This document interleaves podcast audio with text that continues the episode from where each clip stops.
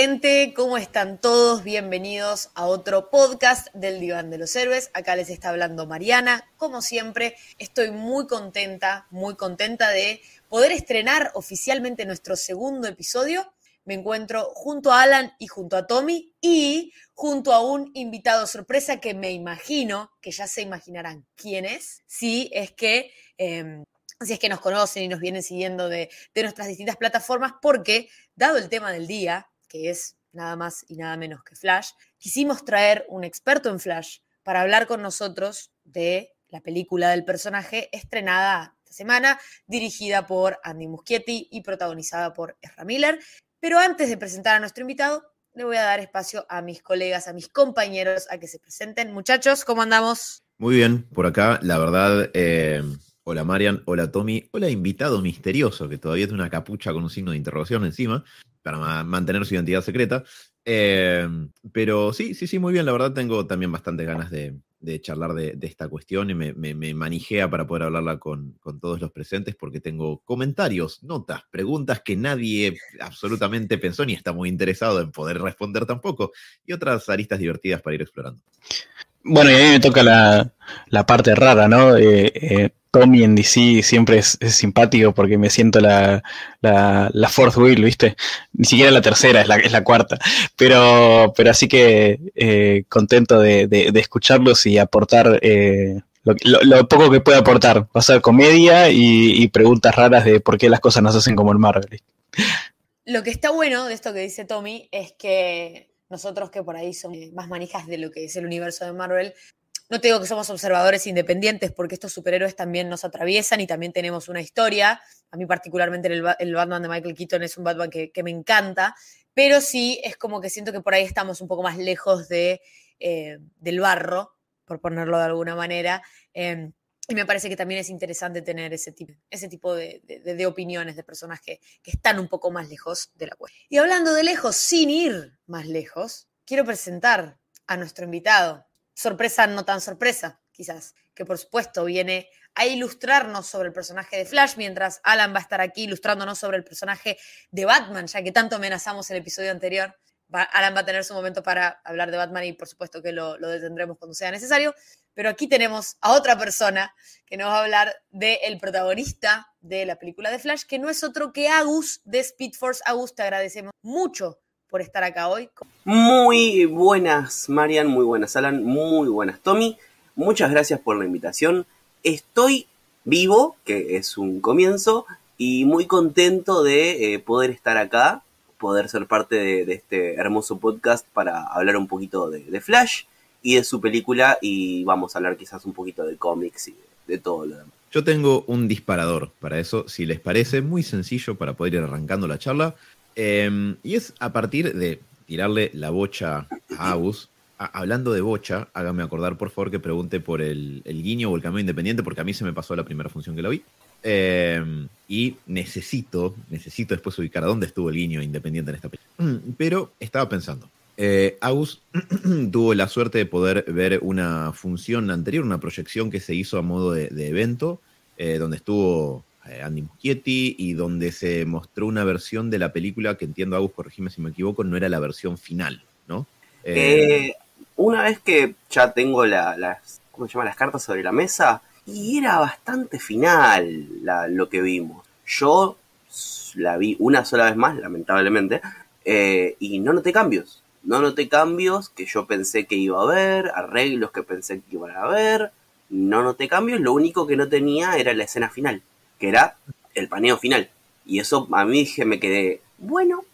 Es que la gente que la vio, y justamente me parece que gran parte del problema que hubo, es que los que vieron la, función que, vio Aus decían, bueno, a la película, la, versión que vimos le faltaban, se notaba que le faltaban algunas escenas y se notaba que estaba el CGI sin terminar. Y cuando la vi, cuando estrenó la película, digamos, el CGI seguía sin terminar. Claro, el CGI seguía de esa manera, que también vale decir, y acá después cada uno puede elegir creer u opinar lo que le parezca, porque es, válido también, pero que Andy Muschietti habló al respecto de esto y dijo que sobre todo en la escena de, la Speed Force, en donde, en donde Flash está corriendo y está volviendo al pasado, eh, esa escena está intencionalmente hecha de esa manera con las caras de PlayStation 3, porque es como, cómo lo vería, o sea, él dice que lo que trataron de hacer es ponerlo como lo vería Barry. eh, y que Barry dentro de la Speed Force vería de esa manera distorsionada, medio rari, medio 3D,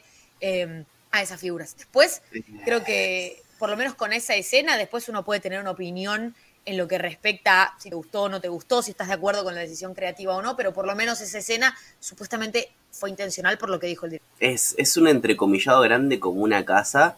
Eh, yo no, no compro eso porque Barry no hay forma de que vea personas y situaciones en la Speed Force. La Speed Force no funciona así. Pero entiendo que lo que se quiso mostrar era algo muy complicado de llevar a cabo. Lo cual es, sí, yo te compro que ese CGI esté así porque no tenía más guita para mostrarlo mejor. Pero, porque, a ver, de por sí es complicadísimo hacer esa escena en CGI. Porque había un montón de renderizado con un montón de caras humanas. Eh, yo creo que el presupuesto de la película hubiera escalado en mil millones de dólares más si se hubiera terminado eso y hubiera quedado bien. Lo cual yo no creo que sea a propósito, sino que es lo que se podía hacer. Igual que el tema de los bebés. El tema de los bebés, menciona aparte, eh, cuando empecé a ver la película las dos veces, me resultó igual de molesto, eh, pero eh, yo creo que, a ver, de vuelta, yo, yo lo compro. Yo lo compro porque entiendo las dificultades técnicas ahí. A que el resto se queje por eso, bueno, no tienen un poquito de creatividad para ver una película de ciencia ficción. Pero bueno, Me, me parece lo menos grave, lo, menos grave. Eh, salvo en algún momento con los bebés, no, no recuerdo otro momento decir, uy, no, eh, eh, qué feo esto. Por ahí en el tercer acto hay un par de cosas raras, pero, pero eh, para mí ninguna es que digas, eh, un desastre. Hay que cortar con esta cosa de eh, lo inverosímil de los efectos especiales, eh, que, que- muchas veces están a- al- al borde de cómo, de cómo se pueden hacer y en el tiempo que se pueden hacer, no todo puede ser Avatar 1 y 2. Y Bueno, mm, claro, que como, como el, el- el punto máximo de los efectos especiales en, en Hollywood. Y, mm, y creo que, la- la- entre comillas, la bronca viene más por el lado de esta escena de la Speed Force que, que, con, que con lo demás. Que, que yo, le, yo le creo a Andy cuando, cuando escuché lo que, lo que dijo Andy antes de ver la película, dije, ah, Andy está haciendo la Argentina, está tirando, está tirando la excusa, eh, ya se está lavando las manos. Lo, primero que se le ocurrió dijo, no, esto es a propósito, pensando que hablaba de que las quejas venían del, del CGI en general. Y cuando vi que, que se refería a esta escena, yo entendí todo, no, está perfecto. Eh, en, la, en, la, escena se entiende bárbaro que, que, la, que, la, visión, ni siquiera de Barry, sino de que ese, ese mundo, de que desde el punto de vista de la, de la Speed Force y de las, de las tierras alternativas se, se ve así, raro, punto. Ni, ni, siquiera decir, quiero decir que se ve feo, se ve raro, pero, pero los, los, mensajes se entienden perfecto. Y tampoco le vas a, te vas a gastar en volverte loco con hacer la escena de efectos especiales de dos segundos de una aparición de, de, tal personaje por dos segundos de escena. Que, que, no, no, no sé, no no tendría sentido darle tanta importancia a esa escena. No, obviamente. Eh, y el mensaje se entiende bárbaro. Ese, yo creo que ese es el, el, el punto clave, clave. No, es que incluso eh, dentro de lo que es la película, el punto más flojo es el CGI. El resto para mí me pareció increíble. Desde la historia hasta el mensaje. Y hace mucho que no veíamos una película de DC con mensaje. Eh, y perdón, perdón, que, sí. perdón. El mensaje de Black Adam es que la Roca iba a cambiar la jerarquía de poder del DC Universe. ¿Eso no es un mensaje poderoso acaso? ¿No te llega, no te conmueve eso, Agus? Ca cayó James Gunn y dijo, ah, bueno, bueno. Chau, chau la Roca. Yo pensé que el mensaje era que la, que la Justice Society eran todos fachos. Y no sé si es el que quisieron dar, pero es un poco el que terminó quedando. Por el eh, hay algo, sí, un poco sí. Hay algo que, que estaba pensando en relación a, esto. Eh, bueno, valga la, la, aclaración, obviamente vamos a hablar todo con, spoilers, pero estaba pensando, ¿no? Porque acá me parece que uy, como podemos llenar como los cuatro cuadrantes que hay de como del hype y las expectativas y que conecta con la, pregunta que, que, le había, que le habíamos hecho a Agus recién. Agus, muy fan de Flash, hypeado por el personaje. Yo estoy en el otro sector del público que es la generación que creció con el Batman de Keaton y dice, hey, el Batman de Keaton, mi cerebro chorrea dopamina al verlo, perfecto, vamos a comprar una entrada al cine. eh, Marian, acá, persona de bien, eh, que se hypea con estas cosas y quiere que la gente simplemente disfrute y la pase bien, eh, a diferencia de otros sectores de la Internet que quizás quieran lo contrario. Eh, también hypeada por eso y por ver la, la felicidad de Naus, quizás en mí, y Tommy, que, eh, digamos, con una sana indiferencia, no por eso negativa, quizás se ve esto y dice, "Ey, bueno, vam- vamos a ver qué onda, ¿no? ¿Me, me equivoco, Tommy? ¿Está, está bien representado? No, no, perfecto, perfecto. Así, así tal cual fue. Perfecto. Porque creo que además está bien, digo, uno no tiene por qué estar hypeado por todo y eso está bien. Y entonces, justamente me interesaba arrancar por, por esto, Agus, de que, de que te comentaba, de que vos ya la viste una vez y la pudiste ver una segunda vez y sos quizás de los cuatro que estamos acá el, el más hypeado de todos por ver qué onda. Y me interesaba preguntarte, ya que dijiste que, que la experiencia de, verla la segunda vez no fue tan distinta a verla la primera en, en materia de lo que estaba en la pantalla, del contenido, de ahora que ya tuviste esas dos pasadas y que ya quizás se pudo asentar un poco de la polvareda, de cómo dirías al día de hoy que, eh, que digamos que fue cambiando o asentándose tu opinión desde la primera vez que la viste, te habrá estallado el cerebro contra el techo de ver esa, esa eh, proyección anticipada, hasta ahora que ya la viste esta semana, levantaste 90 grados de fiebre en, estos días, sobreviviste a la muerte y estás acá del otro lado. Sí, eh, mira, eh, yo la mayoría hablé con los dos, con, con Mari, con, con Alan, con Tommy lamentablemente no lo conocía, si no hubiera, le hubiera dicho lo mismo, yo después de esa primera función eh, lloré, grité, amé, dije, ah, esto es lo mejor que le pasó al cine, esto es cine, eh, son conscientes de que lo dije, después de la segunda vez, ya más tranquilo, más, bueno, sí, hay cositas, eh, me gustó, eh, me bajó un, un 20.000 las revoluciones, ya estaba más tranquilo. Eh, yo creo que, que, la película es buena, no es la obra de arte que pensé que era la primera vez que la vi porque estaba hiper hypeado, pero es una buena película. E, es un 8 sólido y que DC sea un 8 sólido para mí es un montón porque venimos de, de fracaso tras, fracaso tras fracaso tras fracaso. Eh, sí, a vos te hablo, Liga de la Justicia. Eh, y la verdad que estoy, quedé contento, quedé contento, eh, pero me dieron, tengo más ganas de volver a verla, tengo ganas de verla en IMAX, eh, todavía tengo esa espina de decir por qué me tuve que enfermar, eh, pero bueno, son cosas que pasan y, y uno no controla. Yo creo que la película me enfermó porque fue al, día siguiente de la proyección empecé a sentirme medio mal y, eh, o sea, de la vez que la vi esta semana, la vi en preestreno, y, ya el viernes empecé a levantar fiebre. Y nada, fueron 72 horas hermosas de fiebre. Eh, y puteando. Eh, cancelándole a Alan, no, Alan, no voy. Cancelando a la otra persona, no, no, cancelemos, cancelemos. Decir que esa otra persona ya la había visto. Eh, así que no, no me hizo ningún problema cuando sea. Y nada, vamos a tratar de verlo un par de veces más. Y muy, muy, muy contento de la peli. Eh, es increíblemente que yo diga esto después de todo lo que pasó con la liga y todo lo que yo dije sobre Ezra Miller como Flash, este Ezra Miller es Barry Allen. ¿sí? El Barry del presente es Barry Allen y es lo que yo esperaba antes. Ver una persona madura, una persona con, con sus conflictos, ¿sí? Y, se notó mucho, y se notó mucho eso en la interacción con el otro Barry, porque al, al ver un, un, Barry súper inmaduro, quizás hasta una crítica al de la Justice League, a cualquiera de las dos es lo mismo, eh, el, el, Barry maduro tenía más madurez todavía y, y, se quejaba de, no, vos no entendés, vos no, no, no estás midiendo lo, lo, afortunado que sos.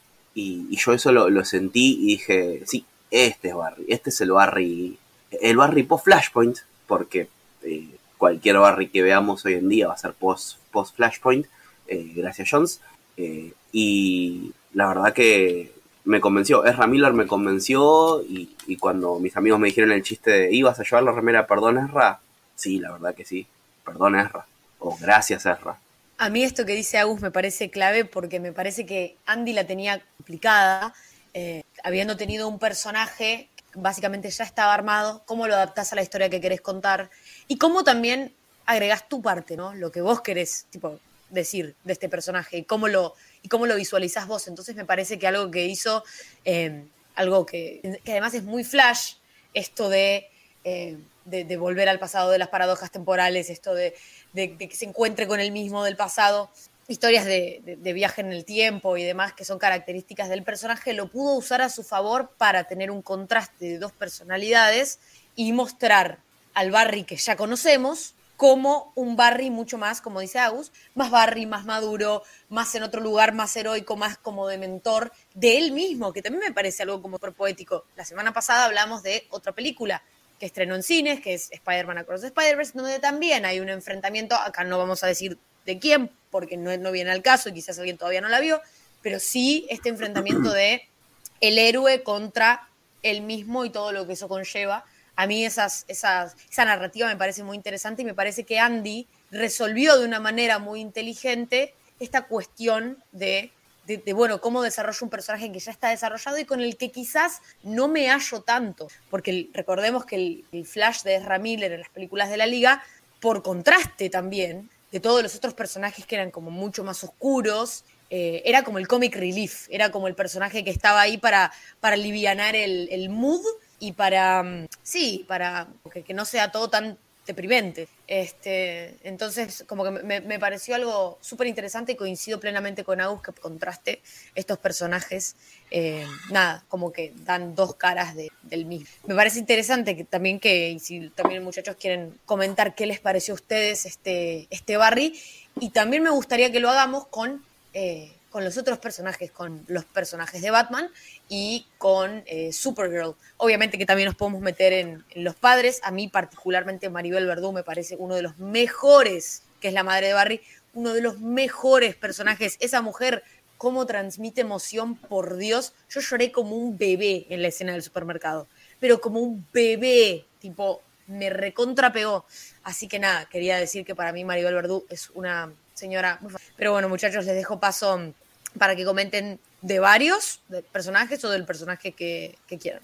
Estaba pensando en relación a esto que decían de, del Flash de Ezra que incluso en el Snyder Cut eh, es el alivio cómico, y hasta te diría que es un poco más, más quirky y más raro y, más, eh, entre comillas, chistoso que, incluso en el de Whedon, ¿no? Con toda esa escena rara de las salchichas y los perros y, y esa cosa rara que pasa.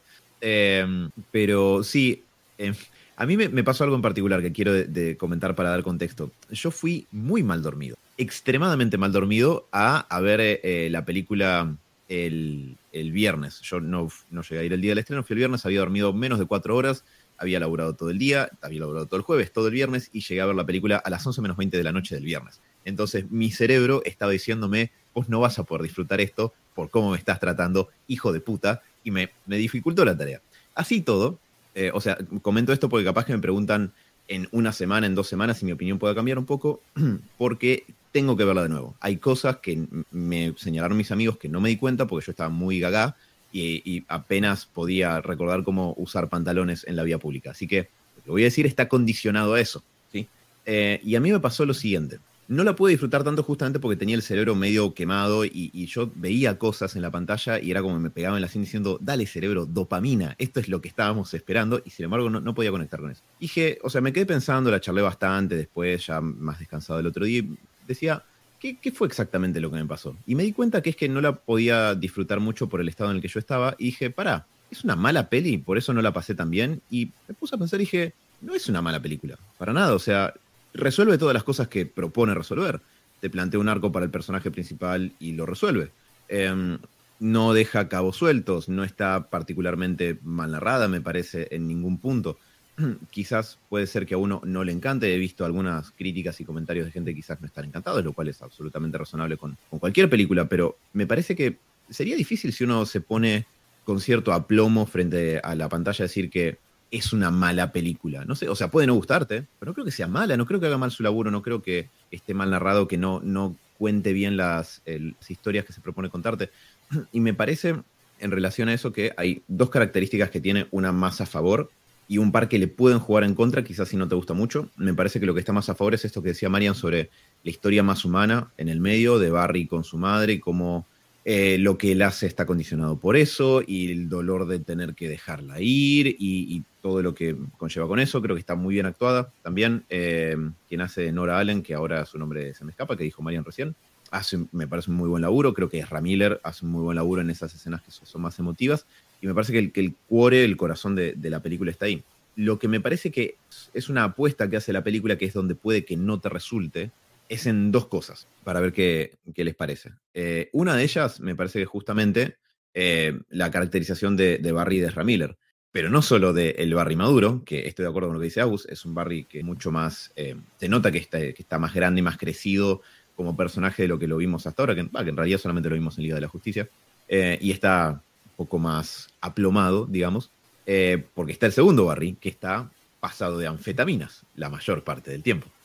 Y me parece que ahí hay, una apuesta que hace la película que quizás puede jugarle en contra si no te encanta eso, porque si te cuesta Ezra Miller, tenés dos Ezra Miller y uno está pasado de rosca una buena cantidad de tiempo en pantalla. Eh, y la otra cosa que me parece que a la que apuesta la película, que dependerá mucho, mucho de cada persona cómo funciona o no, es la, es la movida No Way Home, digamos, ¿no? Como de apelar a que las cosas que ves en pantalla, las otras líneas temporales de DC a la que se está apelando, te lleguen.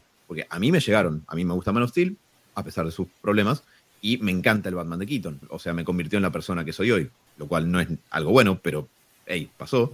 Entonces, eh, para mí eso funcionó, pero yo digo, qué sé yo, si la, ve alguien más chico, o alguien que manos le chupa un huevo, o alguien que tiene menos de 35 años, como es mi caso, y no creció con el Batman de Keaton, ¿cómo le funcionará? Me parece que, ahí es donde capaz que la película hace una apuesta y puede que no garpe, digamos. En materia de personajes, igual me parece que están bien. Tengo un par de esquemores, digamos, un par de como de vicisitudes con, algunos detalles, pero son más bien detalles. No, no me parece que, estén mal llevados eh, adelante. Y no sé si alguien quiere decir algo o estoy monopolizando mucho el micrófono, pues que los mentes. No, yo, yo coincido en, todo lo que decís. Creo que si hay algo que, eh, que disfruté de la película fue que, que se vea un personaje. Que lo que decimos que creo que eso es lo que, lo que lo que rescatamos del laburo de, de, Andy y, de, y del guion, de que exista un personaje, de que se, se, cuente una historia con el personaje, que no sea un, toda la película una justificación para mostrar poderes y, cameos, básicamente. Eh, me gusta que DC tenga su película La Marvel, donde eh, se la pasan, se la pasan apareciendo personajes de otras películas. Eh, al, al, por mayor y, haya, haya, mucha comedia, que algunas partes me reí muchísimo, en otras no tanto.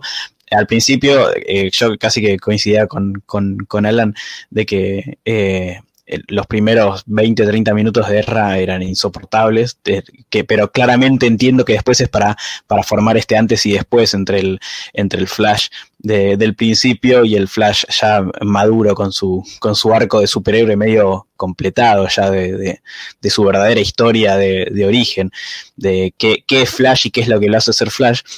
Em, y también creo que hay, hay un aspecto que es por ahí ese que genera, que genera ruido, que em, hay muchas cosas de la película, muchos arcos, sobre todo en la parte del medio, con, todo el tema de, de Keaton y de, y de Supergirl, em, donde la película pierde, eh, pierde el, empuje con el tema del villano.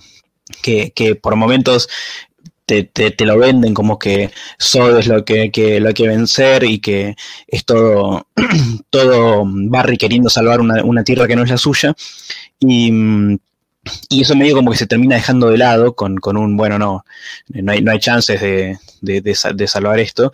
Y, le falta, para mí en el tercer acto, ese, ese, ese golpe, ese quilombo con un, con un gran villano que, al final no termina pasando. Yo mientras la veía dije, bueno, listo, el, el Ezra, el se está transformando, el el Barry, el Barry se está transformando en malo, va a ser el principal, principal antagonista para el final, va a haber un, un choque entre Ezras y si bien eso eh, se, se cumple, no, no, de la manera que esperaba para que tuviera gran efecto, porque, porque al final del día el, el, el Barry malo no es el Barry con el que pasamos tiempo nosotros, ¿no? Como que eh, aparece un, un alien que, que, que, vimos dos veces en la, en la película y, y, ahí está el conflicto y se termina desarrollando bastante rápido para mí. Es como que, bueno, listo, pum, pum, cerramos, que nos quedamos sin tiempo, adiós. Creo que esos son los principales problemas, pero sacando eso y desde mi punto de vista de, de, de Marvelita y de nada conocedor del personaje, ni, del, ni de la historia de los cómics en general, eh, la verdad que disfruté mucho la película y, y, Ezra no me cae bien en la vida real para absolutamente nada. Entonces, eh, eso te habla de lo bien que está hecho el personaje, que, al principio lo quería matar, era tipo, ay por Dios, si las dos horas son de este Barry que no para un minuto, eh, no, no voy a aguantar no voy a aguantar. Y, y al final eh, la, pasé muy bien. Eh, disfruté, disfruté la película, me gustó, me pareció entretenida, me reí en muchos momentos. Em, hay muchos personajes que están.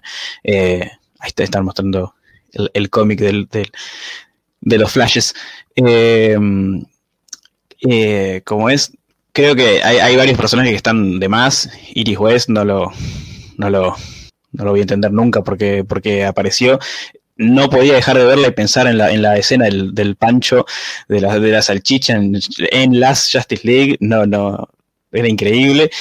Em, pero la pasé bien, la verdad que, que, se, deja, se deja disfrutar y, y, me imagino que para un, para un fan de, de Flash y del cómic eh, y de los superhéroes de DC en general, eh, no entiendo qué es lo que no puede disfrutar, porque tenés, el, tenés cosas viejas como Keaton, tenés los, los cameos de del, momento Snyder del universo DC, eh, personajes nuevos como la Supergirl de, de Sara, eh, de Sara, de Sasha, y, y la verdad se, disfruta, eh, está bien.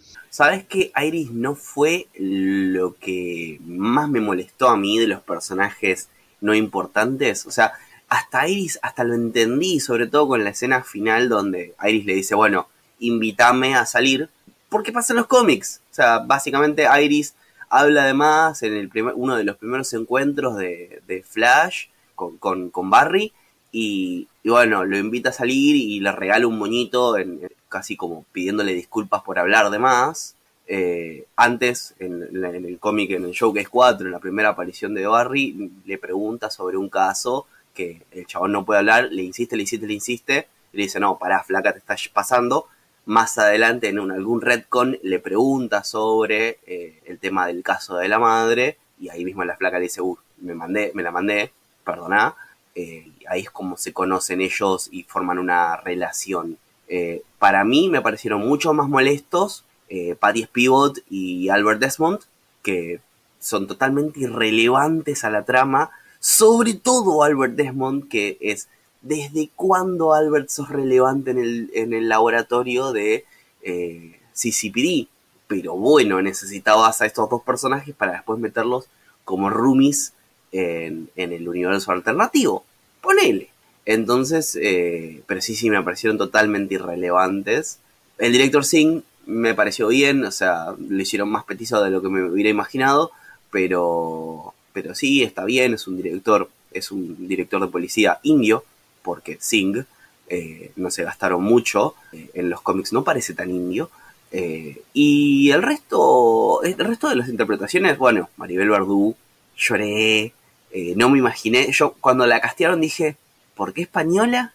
Cuando vi la película dije, claro, ok, me, me cerró por todos lados, porque termina siendo latina, lo cual haría que Nora tendría sentido. Eh, es algo que en los cómics nunca tuvo sentido. ¿Por qué se llama Nora? Ahí tenés, española, ponele. Eh, después, eh, el padre, muy bien, muy bien. todo el, arco de la familia me pareció muy, muy, muy lindo. y yo creo que es algo que no, no se ha llegado a explorar.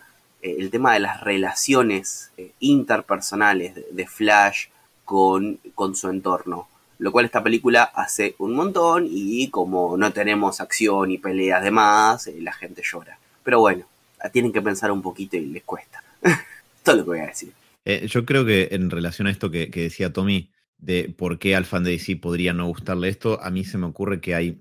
en realidad la, respuesta principal creo que podría ser el tono, porque eh, a mí parte de, de esto que yo les comentaba, de que la verdad la fui a ver muy cansada, es que me, costó en su momento, pero por lo, reventado que, tenía el cerebro, ajustarme al tono más que nada que la película pone cuando mm, aparece el segundo Ezra, el segundo Barry, el Barry más joven. El Barry más joven está muy arriba todo el tiempo. eh, y no baja nunca. Y en un momento yo pensaba, ¿podría inventar una especie de rociador con risperidona, con antipsicótico, para rociar una nube de antipsicótico alrededor de este pibe a ver si baja? Pero eh, es, un, es un momento, es una etapa y que después cambia cuando aparece Keaton y el tono de la película empieza a cambiar de nuevo. Si bien nunca deja de ser una película de aventuras, no, es que se convierta en algo súper oscuro y espeso e intenso. Em, pero me parece que eso puede ser una, respuesta de por qué al fan de, de, DC no le gustaría, porque el tono nunca. O sea, estás balanceando una película de Zack Snyder con el Batman de Keaton, con el Flash de básicamente de, la peli de Whedon, pero ya un poco más, un poco más maduro. Entonces son tres tonos muy distintos y a veces quizás puedes notar un poco las, las diferencias. Eh, y eh, si te costó alguno de los dos Barry Allen, que tienen mucho tiempo en pantalla, probablemente quizás pueda costarte por eso. A mí me pasó porque la verdad estaba, no estaba en un buen estado mental para, para ver la película en ese momento, pero después me, terminé ajustando. Bueno, justamente lo que pasa con, con el Barry pasado de Rosca es que en una de las primeras escenas, el Barry Maduro agarra, pone el mano y dice, ¿qué tan fuerte le tengo que pegar para noquearlo? O sea, imagínate, si te pasó a vos, que estabas mirando la película, imagínate si le pasó al personaje que tenía al lado en la película. Sí, sí, que además era tipo golpearse y lastimarse a sí mismo, básicamente. Algo que quería decir em, en relación a esto, que ya lo, he dicho por Instagram, pero siempre vale la pena repetirlo, porque siempre vale la pena remitirnos a los cómics, es que sacaron un cómic precuela de esta película, que, a ver, si no lo leen, no es que no entienden la película o hay algo, pero sí hay como guiños lindos que después en la película entendés porque el personaje puede hacer determinadas cosas. Em, y una de esas cosas, ya que estábamos hablando de pegarle a alguien, em, bueno, es eso, es como que es, eh, perdón, es eh, Barry está todavía mm, como teniendo dificultades para saber cómo controlar sus poderes, cómo pegarle a alguien, y el que justamente le enseña a ser parte de esto y a, cómo tiene que pegar para, para noquear y para, para lastimar, por supuesto sin matar, pero con, con, técnica y demás, es el Batman de Ben Affleck, o el Batman que aparece en esa película, que en ese momento estaríamos hablando del Batman de su universo, que es el Batman de Ben Affleck, entre otras cosas. Eh, Aus, yo sé que vos, eh, por supuesto, sos un, gran fanático de, Flash en el cómic, si nos querés contar un poco de esto. Bueno, justamente eh, esta, esta precuela que yo recibí como decir, bueno, vamos a ver de, qué puede llegar a pasar en este cómic. Yo dije, bueno, no importa, yo lo voy a conseguir. Bueno, ¿qué pasa? Este, esta precuela, lo primero que te cuenta es cómo consigue Flash su traje, su traje de esta película lo cual es un golazo porque no tiene que gastar tiempo en la película para contarte cómo consigue el traje. Después pasa esto de cómo va entrenando, cómo va desarrollando sus poderes y lo enfrentan a tres personajes comiqueriles, ¿sí? Como son eh, Star Pit, como son, como ser, eh, ah, se me fue, creo que Mirror Master eh, y alguien más, ¿sí? Lo leí una sola vez lamentablemente. Eh, pero es una muy buena historia de cómo ir hacia. Y de hecho en la película, lo primero, el, primer guiño hacia este cómic es Wonder Woman, diciéndole, hey, buen traje.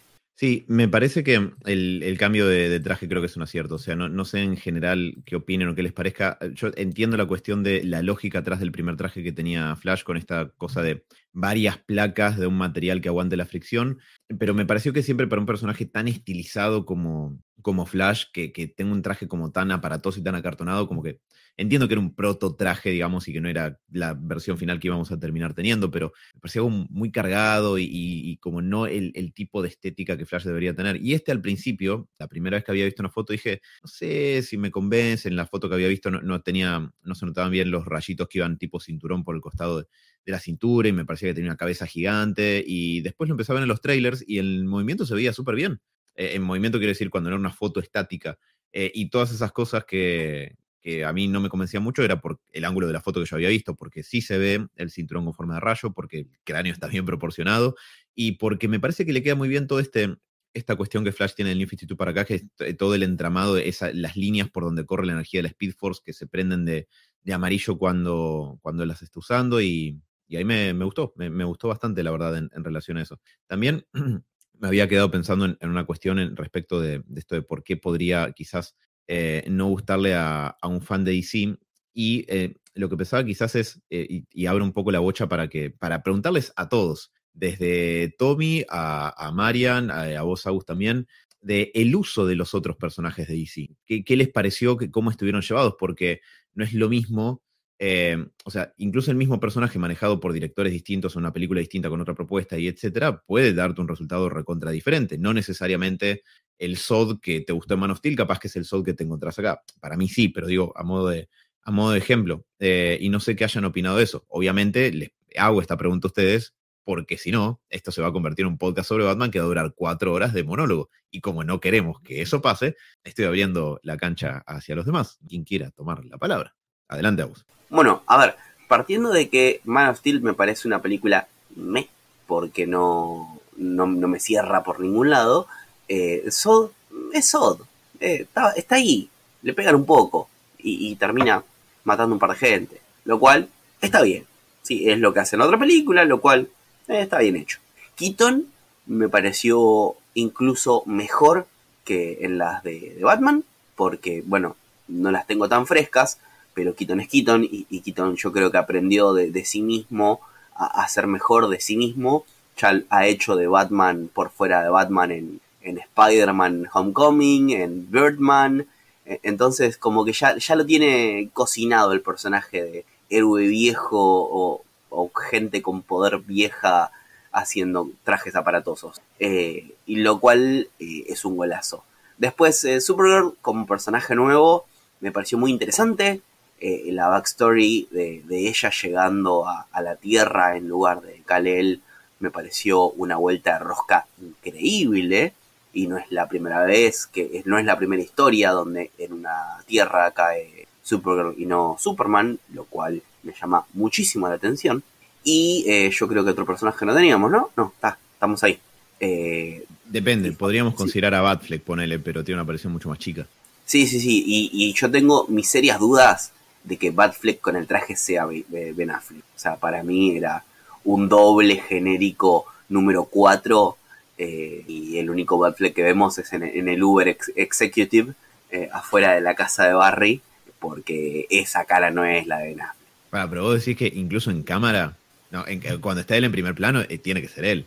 Aunque esté medio rara. Para mí está medio raro el diseño de la capucha, eso sí. Pero se, sería recontra alevoso. Yo sé que es solamente una quijada, pero es una quijada muy reconocible. Mm. ¿Vos te, en serio dudás que, que, se puede hacer Affleck ahí? Sí, totalmente. Estoy dudándolo totalmente. Lo vi dos veces y dije, esa quijada no es de Affleck. Y aparte vos lo ves a Affleck en la escena siguiente, es otra cabeza. Es, es, es, que es el, el, propósito de la capucha de Batman, justamente, que no te reconozcan, ¿entendés? Sí, sí, ah. como los anteojos de Superman, dale. Claro, exactamente. Sí, sí, sí igualito. Eh, a, mí me, pareció que todo lo que tiene que ver con la, movida que hacen con Man of Steel está, bastante buena. Digo, el uso de Sod y el uso de Supergirl. Me gusta esta caracterización de, Supergirl también, de, digamos, bueno, que te dio como lugar este universo donde eh, esta pobre piba estuvo con el Superman de Flashpoint encerrado un montón de tiempo en esa cosa sin energía solar eh, pero habiendo crecido en Krypton, habiendo vivido en Krypton y con la misión de haber rescatado a su pequeño primo bebé Kalel, eh, y eso me, gustó mucho como la caracterización de, de ella. Yo, yo, pensé que se venía, sobre todo con la, música rusa de Siberia de fondo, eh, pensé que se iba a venir algo medio a los Red Son, que, íbamos a encontrar a, Sasha hablando con, acento, medio ruso, eh, y, bastante y bastante comunista tipo. Pensé que iba a ir por ese lado por suerte no no nada que ver. Pero a mí creo que Ben Affleck como Batman lo había dicho él en un principio antes de que se estrenara la película diciendo que era como la, eh, la su actuación de Batman favorita y, creo que coincido por, porque por momentos se, se ve la, la, seriedad de, de Bruce y, y, y, la edad que tiene Bruce acá, eh, pero sin ese gravita, sin esa cosa amarga, triste y seria que le ponía, como, como un Bruce esperanzado, eh, con un eh, Justice League y, haberse encontrado con Superman. Eh, y me gustó mucho cómo estaba Ben Affleck acá. Eh, y Sasha también me encantó, me encantó, creo que fue es, un gran descubrimiento. Keaton es Keaton. Lo puedes hacer, lo pones a hacer de Mirta en los, en los almuerzos y, la, y la descose. No, no, no tiene, no tiene límite. Eh, es, es, como, es como Robert Downey Jr. Está en, está en un nivel más allá del bien y del mal y, no importa. Él, él, va a estar bien. Eh, hubiera hecho de Flash mejor que, que Ezra Miller, mira lo que te digo. Y, y como ves, el, el, tema de todo esto es que siento que estos personajes que, que, van y vienen eh, terminan medio, medio en la nada, ¿no? Y, esto como que demuestra los vaivenes y confirma los vaivenes de, de, Warner barra DC eh, con, la escena final y con el, esto como, como película que iba a ser el, puntapié inicial de un universo o la continuación de un universo y que, y que se toma mucho tiempo en presentarte estos dos personajes, uno de nuevo y otro nuevo, nuevo original, em, para básicamente dejarlos ahí olvidados, eh, muertos y casi sin un, arco final. Eh, estaba, estaba esperando para, el final volverlos a ver y que, se transformara en, esto, en una, en una nueva tierra donde, donde Sasha estuviera viva y fuera la Supergirl de, ahí o estuviera con, Henry Cavill incluso como para darle un final feliz, pero que siento como que no tienen, no sé si les pasó, como que no hay un, un, closure con los personajes, no hay un cierre de, de, bueno, eh, eh, quedamos todos felices. ¿no? Los, los perdemos, los, los, perdimos y termina en, la nada. Entonces siento como que tal vez me encariñé mucho con, con Keaton, con, con, con Sasha y, y adiós, se fueron. Bueno, pero también eso es un poco lo que a lo que apunta al final de no darle un cierre, porque justamente por su propio final, eh, hasta te apunta al, bueno, esto en realidad no está terminado, va a haber, tiene que, o posiblemente apunta a, una continuación para acomodar el universo y ese universo, ese acomodo de universo lo vamos a ver fuera de cámara. Yo acá eh, creo que lo hablábamos ayer con, con Alan, mi opinión al respecto de esto, pero antes que nada quería hacer un apóstrofe y decir que coincido plenamente con Tommy, sobre todo con esto de Ben Affleck siendo el mejor Batman que ha, que ha interpretado Affleck. Para mí fue súper orgánico, súper natural me encantó que no sea todo tan, oh, gris, sino una cosa mucho más, em, sí, mucho más como natural, desde un hombre muy herido, con mucha sabiduría, con mucha experiencia. No entiendo por qué DC no le encuentra la vuelta a los chistes cuando hace. Los de, los de algunos me parecieron que estuvieron bien, pero el del lazo de la verdad con Wonder Woman, a mí, yo lo siento, a mí me molesta un montón. Tipo, no, basta, basta con Sí, lo sé. No está bueno eso. No, acá Agus también asiente. ¿Puedo abrir eh, un, pequeño paréntesis para que no me dé una CB porque no te quiero interrumpir, Marian? Pero lo sé, lo sé, no, no, por favor, por favor. Gracias. Hay algo que me parece extremadamente problemático de, ese chiste que me dio. Siento que alguien entró, que un ejecutivo de la Warner entró a la sala de cine, me dijo, disculpa, ¿vos sos Alan? Sí, y me pateó las bolas. o sea, siento que fue personal ese chiste. Y tiene que ver con que es algo que pasa también al final del tráiler de Blue Beetle con este chiste de, oh, Batman es un fascista. Y que lo que me parece muy problemático es que la gente que maneja el personaje y lo tiene que vender como un superhéroe a las masas, entre los cuales estamos nosotros, es que no tienen mucho problema en ellos mismos legitimar esta visión de, si Batman donara todo su dinero, el crimen se resolvería. Eh, porque es, para empezar, no es correcto. Hay ochenta y pico de años, 84 años de historia en los cómics que te muestran que ese reduccionismo simplemente no aplica a los problemas que Batman tiene, porque si no ya se hubieran resuelto. Hay muchas historias que justifican eso. Lean Guerra al Crimen de Paul Dini y Alex Ross para ver un excelente ejemplo de por qué eso justamente no sería así. Y eh, por otro lado, porque eh, me parece que si vos estás escribiendo al personaje con eso en mente, creo que es problemático. Yo entiendo que estoy escarbando demasiado hondo y que nadie está planteando que esa visión de Batman de verdad piense eso. Pero el ceder ese punto de caracterización del personaje por un chiste también es igualmente problemático y choto. Además, eh, y, de. Si vos tenés un, grupo de personajes como la Liga, no pueden ser todos el alivio cómico. Alguno tiene que ser como el straight man, o sea, el, tipo serio para que los otros puedan ser más graciosos por comparación. Y si en la Liga Batman también es el objeto de un chiste como cualquier otro personaje, me parece que le estás pifiando. De hecho, ya ni siquiera me parece que esté bien que Flash haya sido el alivio cómico. Nunca. Porque Flash no es el alivio cómico de la liga. No es tan, quizás tan, tan, tan espeso en su personalidad como los otros integrantes. Eh, pero, pero bueno, nada, eso. Ahí eh, eh, escupí veneno en cantidades en el cine. Perdón, Marian, que te interrumpí, me voy a silenciar el micrófono. Para, rápido. Y, el problema principal de todo eso no es que, ah, bueno, ponele tu, tu, pensamiento de Batman. Pero yo voy algo mucho más simple que eso. Ya vimos 20 veces este chiste con el, con el lazo del coso. Ya lo vimos con, con Aquaman en Justice League, con Bruce también. Es como que, basta, chicos, ya dejen, déjenme un minuto con, con Batman serio. Listo, Marian, sí. Además, el lazo no funciona así, no empiezas a decir cosas como un imbécil solamente porque tocaste el lazo. Tiene que ser de, acuerdo a lo que te pregunten y no puedes evitar mentir y solamente decir la verdad, pero no, no empiezas a tipo, bla, vomitar boludeces que te vienen a la mente. Ahí está, ahora sí, eso es todo. Muchas gracias, muchachos. Eh, no, sí, totalmente. A mí, ese tipo de chistes me parece que ya está. Tipo, no va, basta de hacerlos con Batman, basta de decir que Batman es un... como que basta, ya está. Como que, no sé, siento que quieren seguir teniendo al personaje presente, entonces se agarran de cualquier cosa y dicen, bueno, digamos esto que queda bien, que es gracioso, no es gracioso, tipo, no está bueno. Y coincido, me parece que eh, aporta a este pensamiento erróneo que se tiene muchas veces del personaje que es un rico que le pega a los pobres y que no le importa nada y que si vendiera toda su fortuna no habría más hambre en África, que no es así. Así que nada, eso. Pero más allá de eso, todas las escenas de Ben Affleck me encantaron. Me encantó la escena del auto en donde le está hablando y, y, Barry le está planteando esto de que él podría arreglar las cosas y cómo Bruce le transmite esto. Y cuando le dice lo de los padres, ay, me dio como una cosita. Bueno, cuestión, este, me parece que, eso estuvo muy bien. Eh, quiero igual dejar después el espacio de, Michael Keaton para, para, Alan, pero sí quería eh, un poco hablar de esto del final que venía hablando Tommy antes, porque mm, algo que me parece que hizo, que esta película, y no sé si fue solo mi parecer, es jugar a lo seguro.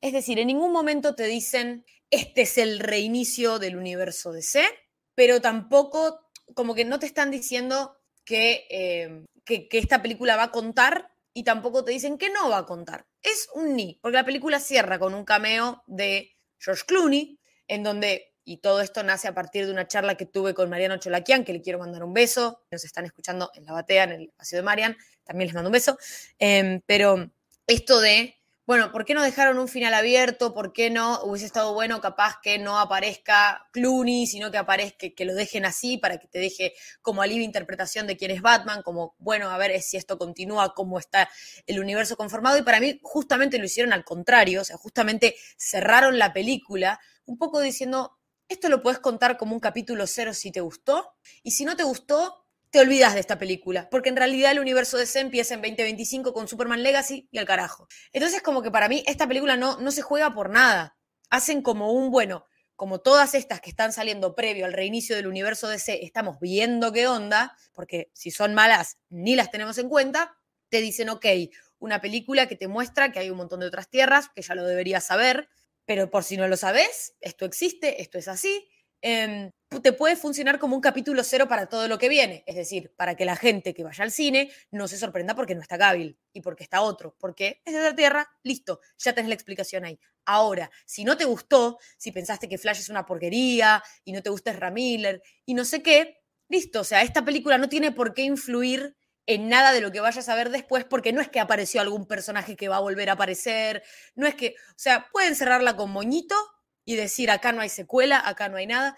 Y me parece que DC ya está en esa, ¿no? Porque un poco ya aprendieron con Black Adam que si te ponen un cameo de Henry Cavill cuando ya no va a aparecer más Henry Cavill, es como que medio un despropósito. Y es por eso que ayer en The Hollywood Reporter salió una nota que habla de los tres finales que The Flash tenía en la etapa de producción. Uno de ellos era el Batman de Michael Keaton y la Supergirl de Sasha Calle en, la, en el juzgado que iba a terminar, digamos, como que, un poco como decían los chicos antes, con esto de que estos eh, superhéroes están en este universo, viven, porque en la película los vemos morir, viven y son ahora los superhéroes de, este universo.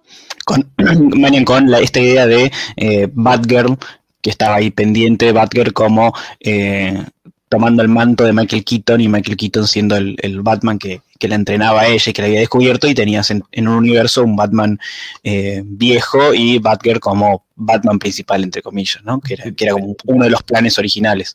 Que Keaton iba a reemplazar a, Affleck en un principio porque el, Gordon que iba a estar en la película de Batgirl era J.K. Simmons, Gordon en, en Justice League, eh, pero con el agregado de que después de la película de Flash Affleck iba a salir y Keaton lo iba a reemplazar. Y aparentemente, si esto es como dice Marian, que, me imagino que sí, porque salió en Hollywood Reporter, que es un diario que no, saca venta de humo con este tipo de cuestiones, entonces sí, eh, le da bastante credibilidad a, ese rumor de que eh, Keaton iba a tomar el rol del Batman principal en este DC Universe. Y hay, hay fotos de Keaton en traje filmando la última escena eh, que lo, que lo terminarían de confirmar que se grabó esa escena con, con Keaton incluso esas fueron de las primeras imágenes que se vieron de la película. Sí.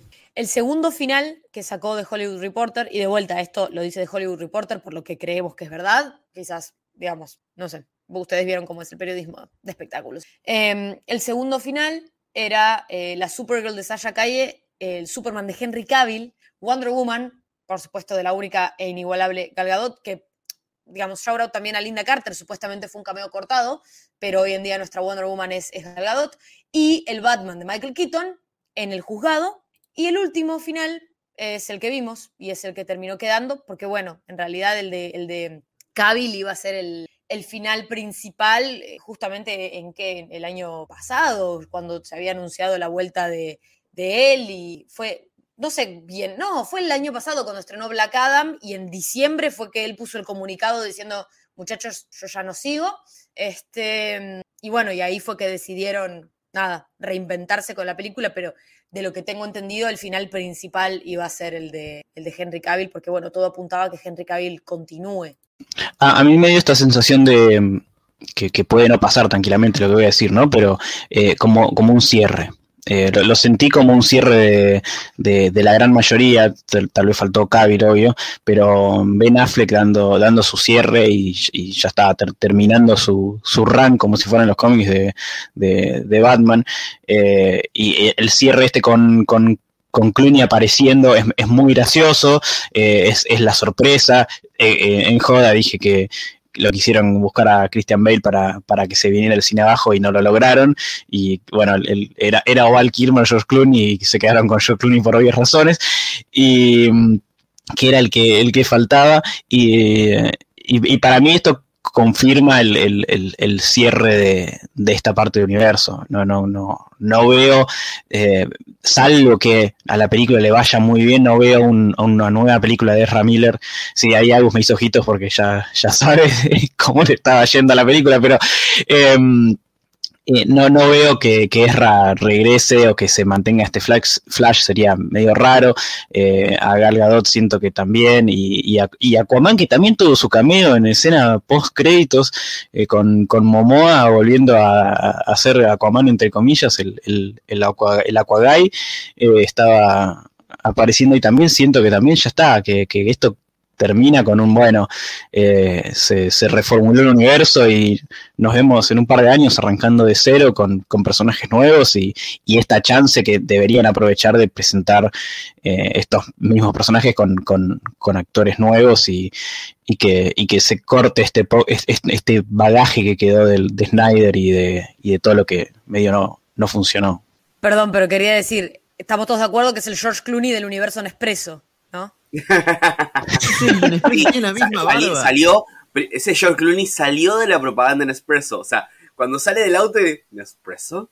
Eh, es más, te apuesto algo y ahí le, paso la palabra a, a, Agus. Estoy seguro de que para una buena parte del público va a decir, esto es un cameo en Nespresso, porque hay una parte del público que no va a hacer el salto de decir, cierto, George Clooney fue Batman, porque el propio George Clooney ha renegado mucho de haber sido Batman y ha puteado mucho diciendo la puta madre, qué momento de mierda para mi carrera, etc.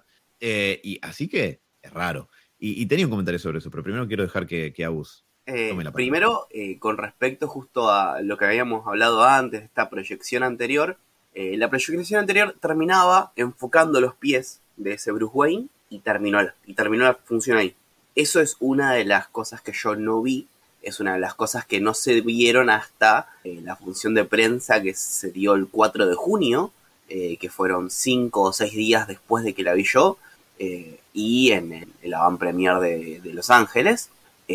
primero. Segundo, me olvidé lo que iba a decir, así que vamos a decir segundo Francia. así que alguien me recuerda que estaba hablando Tommy, porque iba a decir algo. sí, ah, lo de Aquaman. Lo de Aquaman. Eh, ¿por, qué, eh, ¿Por qué este cameo raro sobre Aquaman? ¿Y por qué no presentar personajes nuevos. Porque quieren deslindarse totalmente de este universo nuevo, quieren matar todo lo que se pueda matar antes de fin de año, o sea, Aquaman 2 va a dar un cierre a este universo y nos vimos. ¿sí? Va a ser, por eso no quieren presentar a nadie, porque no quieren relacionar ¿sí? personajes nuevos con este universo viejo. Entonces están llamando todo lo viejo, todo, todo lo que haya habido antes y poniendo a Flash como si fuera una pared. Es bueno, llegaste hasta acá, acá termina el universo. De ahí en adelante va a haber un nuevo universo, la James Gunn neta. Em, sí, a mí me, lo que me llama la atención, que yo le comentaba a Marian, es el hecho de que no se hayan tirado a hacer una de estas típicas escenas que uno hasta puede, puede imaginarse la voz del CEO diciendo yo quiero una escena así en esta película en materia de eh, Barry diciendo, oh, qué clase de nuevo y divertido universo me voy a encontrar de ahora en más, con versiones nuevas de estos personajes. Manténgase sintonizados a continuación. Em, me llamó la atención que no, porque eso sería una escena muy de estudio, digamos, muy de bajada de línea de estudio, pone esto para hypear a la gente, que es algo que igual me parece que se está dejando de hacer porque nunca funcionó muy bien. Eh, la cuestión de prometerte las futuras secuelas es como eh, una característica que tuvo mucho el Dark Universe que quiso hacer eh, Universal con sus películas de monstruos de Universal, que no le fue bien a ninguna, entonces todo el, claro, la, única, la momia que hubo. Y técnicamente Drácula Untold también era de esas. Pero le fue tan mal que, sí, exacto, esa cara de desconcierto que estás haciendo, Agus, uno de los motivos por el cual hoy no hay un Dark Universe de Universal. Ni siquiera sabía que había una película de Drácula. Drácula Untold, con el, mismo tipo que hizo de Bardo en las películas del Hobbit. El eh, primo de Orlando Bloom, porque se parece mucho, pero no es el primo de Orlando Bloom. No oficial de Orlando Bloom, sí. El potencial primo de Orlando Bloom, sí. bueno, sí. Eh, y quería retomar un cachito justamente eso que están diciendo por, por lo que dijo Tommy, por la cuestión de, cómo cierra la película y todo eso. Y ahí sí es un punto donde eh, no me parece que esté mal resuelto, porque digo, no es una mala resolución en sí misma, creo que temáticamente tiene sentido, pero sí me dio esta sensación de que para que un poco el final boss de la película sea el Dark Flash, pasamos muy poco tiempo con el Dark Flash convertido en eso. El antagonista hasta ese punto era Zod, Zod siendo una representación, obviamente, de este evento que siempre querés cambiar y modificar y no podés, por más que hagas como Tom Cruise en Al filo del mañana y vuelvas y vuelvas y vuelvas y vuelvas y vuelvas al mismo evento, siempre sale para la mierda. Siempre sale igual para la mierda, aunque de modalidades distintas. Em, y me parece que para el final, o sea, la idea del Dark Flash como una quizás encarnación un poco más concreta de eso, está muy buena, pero ahí sí me dio la sensación que se resuelve relativamente rápido, porque no hay mucho más con par de diálogos con esa versión de Flash. Eh, y obviamente llega a una buena conclusión de, bueno, hay que soltar el pasado, aceptar, no puedes estar siempre modificando o intentando modificar las cosas que ocurrieron, etcétera, y creo que eso está bueno y temáticamente no está mal. Pero en materia de clímax de película, me dio la sensación de, de que mm, quizás pudo como haber tenido más tiempo en pantalla. Ni siquiera digo un tratamiento distinto, sino que hubiera... Muchas veces nos quejamos, y es una crítica muy común a las películas de DC, creo que desde Batman v Superman, probablemente, la cuestión de que el clímax del tercer acto siempre es contra un masacote de CGI en un lugar muy oscurecido con humo. Eh, y no es que estoy pidiendo que hubiera habido eso, que ciertamente podría haber sido, porque el Speedforce no es un lugar donde haya muchas luces, no, es muy luminosa dentro por lo que vimos en esta versión de la peli. ¿No? Es como que toda la luz emana de, donde está Barry corriendo y, el resto está medio ensombrecido. O sea, no hubiera querido eso, pero sí me hubiera gustado capaz que algo un poco más, más de clímax o un poco más de tiempo en pantalla con el Dark Flash, porque imagínate, o sea, hubiera sido capaz que bastante potente para una historia así, que justamente trataste tanto de arreglar la historia que la versión tuya que trató de arreglar la historia una y otra y otra vez, ahora te puede cagar a trompadas y tenés que ingeniártelas muy bien para poder eh, frenarlo, porque ahora es muy poderosa gracias a la acumulación de, esa renuncia tuya a, no querer soltar las cosas.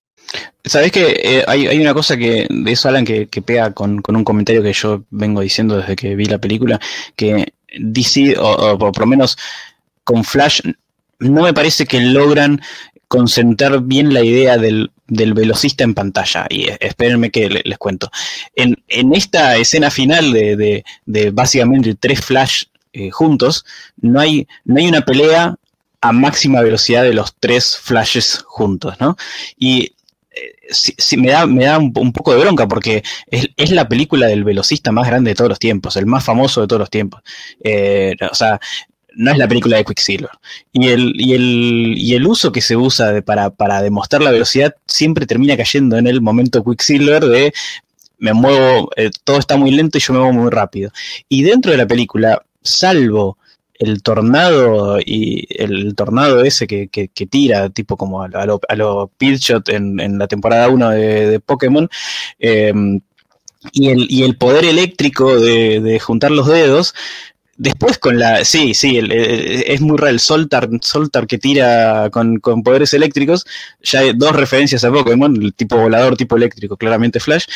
Em, no hay, no, hay, no hay ninguna escena que me vuela la cabeza con, con la velocidad, con, estas cosas que, por ejemplo, lo vi más parecido a en Macari en, Eternals, en, estas cosas de que vos digas, fue es muy zarpado moverse rápido. O sea, no es que, uy, bueno, si te muevo rápido, eh, te, te pongo a vomitar o, todo se ve muy lento y yo y puedo hacer cosas raras eh, y salvar bebés en, en, microondas.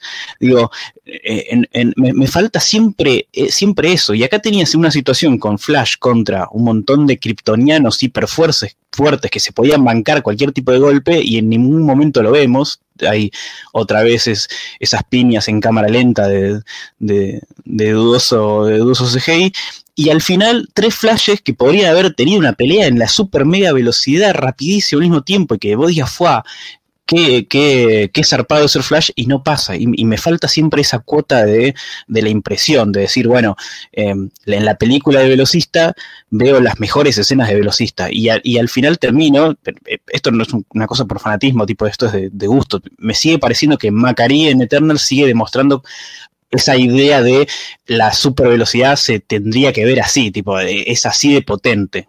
Eh, a mí lo que me pasó en relación a eso, para mostrar un ejemplo como de, la otra vereda, es que creo que mi representación favorita de, los poderes de super velocidad y particularmente con Flash es el capítulo, creo que es 16 de la primera temporada de la serie de Flash de la CW, en el que Barry tiene que detener el tsunami que Weather Wizard le está por tirar a Central City y tiene que crear una pared de viento para frenarlo y al hacerlo accidentalmente viaja en el tiempo. Em, por todas las cosas que tiene que hacer. Qué buen capítulo ese, la puta madre. Pero bueno, me, parece que ahí está, está muy bien representado eh, en, relación a esto que decía Tommy, que es similar a lo de... Y, antes de terminar, y en contraposición, en contraposición, me parece que eh, todo lo que tiene que ver con Batman en esta película, en movimientos, en, en looks, en, en, el, en, el, en, lo que se siente en las escenas de Batman, de, de la potencia incluso de un viejo de Michael Keaton, que, que, que hasta por momentos decías, este Michael Keaton le hace frente a Ben Affleck y se cae de risa y tiene 30 años más y, y, muchos menos de, de, tiempo siendo Batman. Eh, estuvieron zarpadísimas. Para mí se nota muchísimo más el, cariño y el... no sé si, obviamente que por temas eh, también de, tecnología y de la manera de hacer las cosas, es mucho más fácil hacer una coreografía de peleas buenas que volverse luego con cómo mostrarse en pantalla los poderes de, un tipo que va más rápido que todos. Pero, pero viendo la película, todas las escenas de Batman me encantaron, eh, en coreografía, incluso las de las de Supergirl también. Eh, y siento que Flash, que es el personaje principal, es como que, eh, bueno, no sé, no me, no me terminaron de convencer del todo.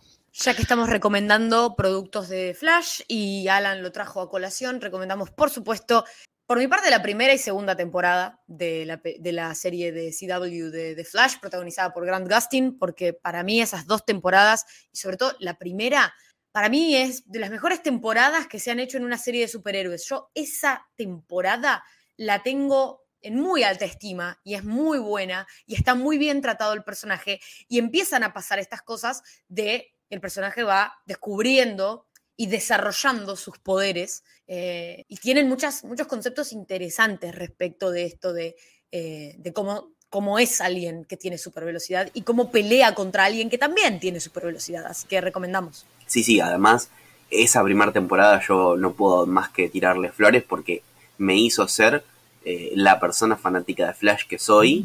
Eh, de hecho, el, capítulo que decías vos, Alan, es el 15, eh, Out of Time, que justamente tiene el mismo nombre que el tomo que mostré hace un tiempito, eh, hace unos momentos, que es donde aparece este Flash del futuro, este no es Dark Flash, es Future Flash, es que, es un Barry que, tuvo una pérdida y, tuvo, y volvió al pasado para evitarla.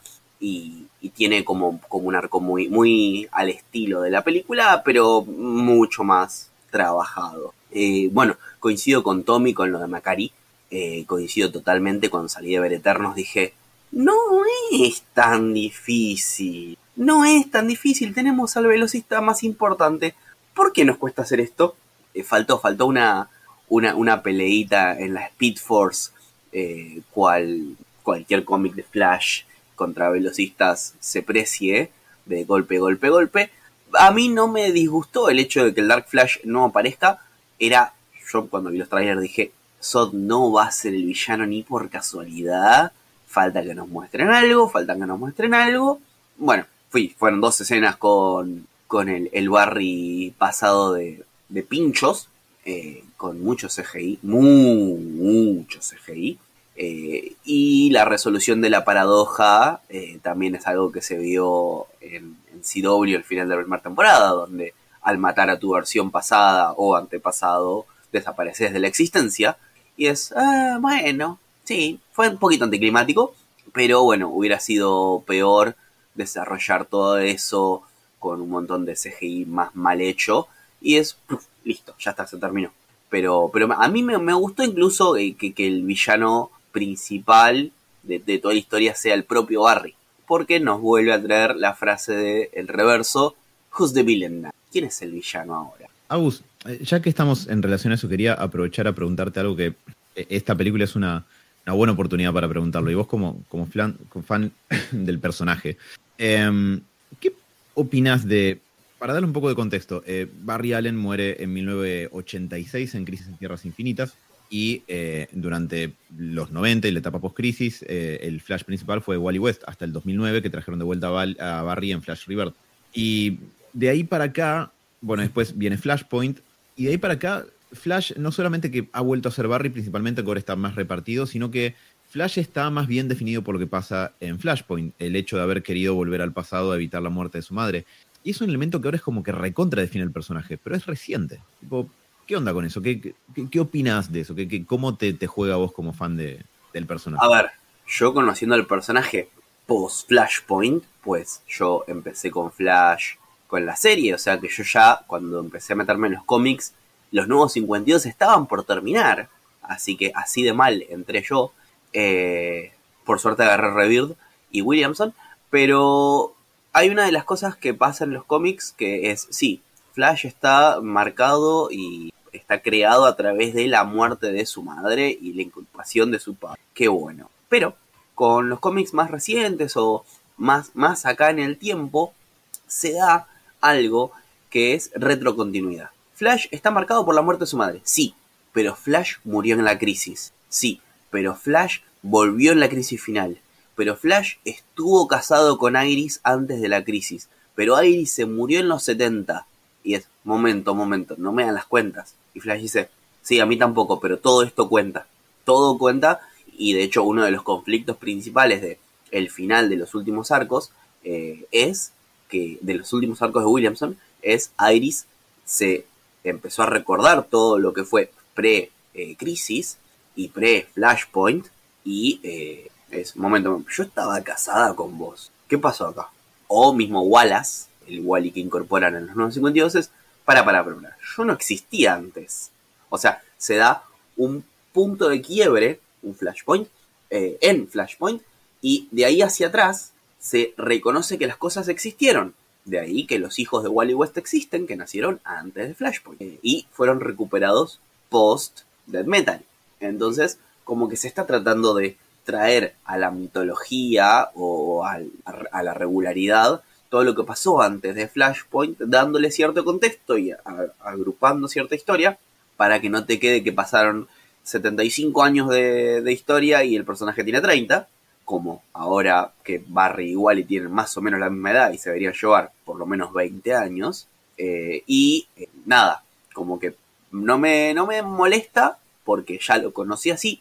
Si no conocía a, un Barry que no haya sufrido una crisis, eh, perdón, un flashpoint, eh, y me tengo que acostumbrar. Y también entiendo qué es lo que se está haciendo ahora para tratar de evitar que todo dependa de ese flashpoint, sin ningunearlo, porque es algo que no van a poder eh, borrar, es la famosa mancha que no se borra, y todo va a depender también de, la muerte de la Sí, No, es decir que no, no me, me, da la sensación un poco de que con, con tanto esto de, bueno, eh, ya hubo un montón de, de héroes que mostramos en, en el Snyder verso y en, en el DCU Gunn, me da la sensación de esta que podría ser una, muy buena chance de que el, nuevo Flash, eh, para no repetir, ya que hay varios que, va a haber, vamos a repetir, vamos a tener un, un nuevo Superman, que va a ser Kal-El, vamos a tener un nuevo Batman, que va a ser Bruce Wayne con hijo, vamos a tener un nuevo Aquaman y una nueva Wonder Woman que no sabemos quiénes van a ser, pueden ser repetidas, cosas,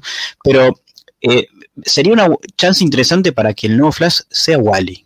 Mira lo que voy a decir. Pero, y, antes que pongan cara, y, y digo, eh, teniendo la chance siempre en el bolsillo de que si Ezra Miller continúa con sus, con sus buenas actuaciones en la, en la vida real y sin, sin problemas legales, con la chance de que Barry eh, aparezca en cualquier momento por un, por un portal de la Speed Force y, esté ahí. O sea, no, sin, sin, sin perder la chance de que haya un Wally West y no decir, no, Wally es el primer y único Flash de la historia, eh, sino jugar con esas dos cosas, presentar un Flash nuevo, con características nuevas, con un, un background completamente nuevo, con un actor nuevo, lo importante, y que ante cualquier cosa que quieras, sabes que eh, te puede aparecer el, el, Barry de la, de la pre-crisis, de la, del pre-Flashpoint, eh, listo para aparecer en cualquier momento.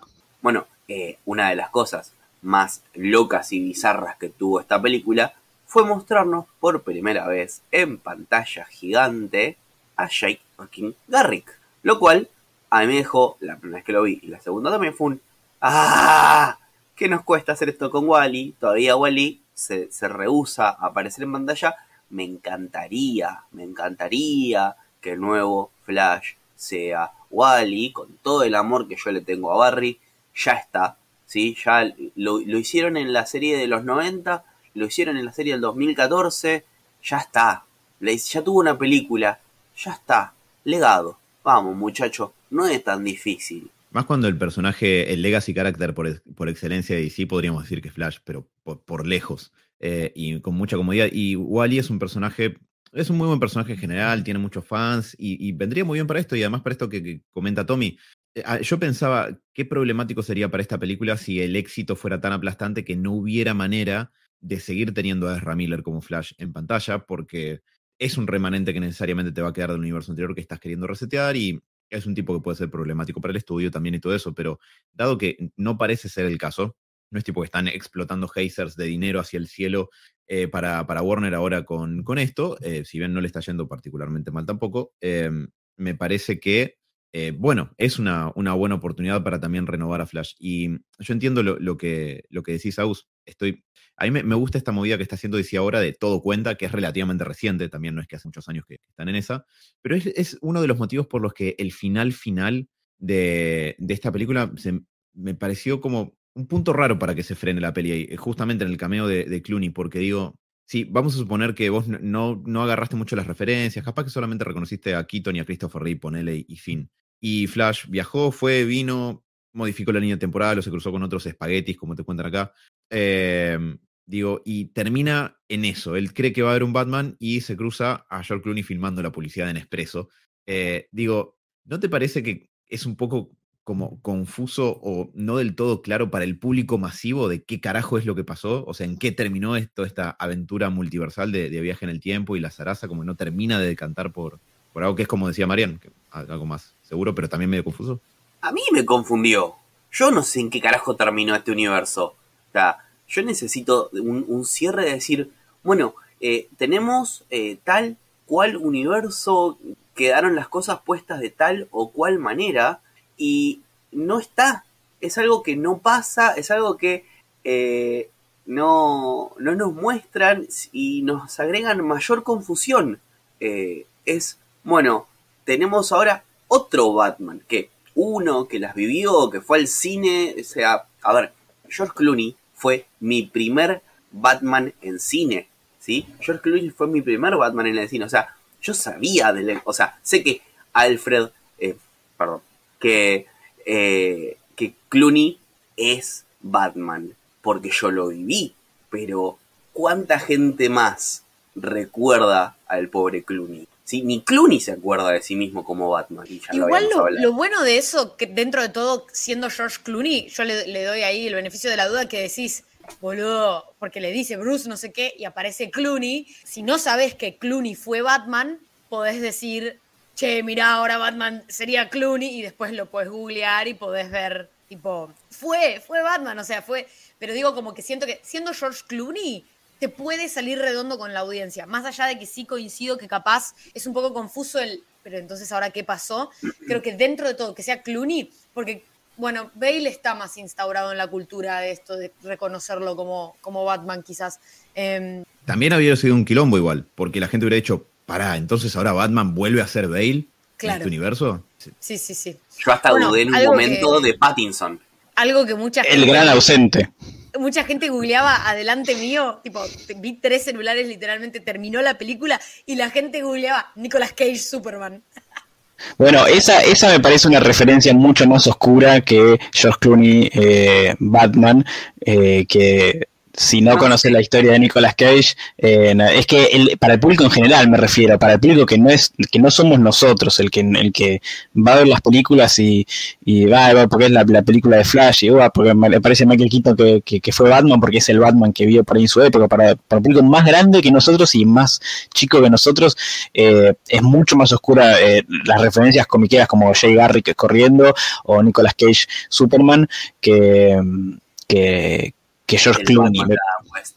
El Batman de Adam West. Claro, ¿ves? Ese- eso, es, eso ya es tipo uni- universal. Por ahí para, para eh, gente mucho más joven que nosotros, no tanto, pero, pero para de nosotros, para abajo. El Superman de George Reeves.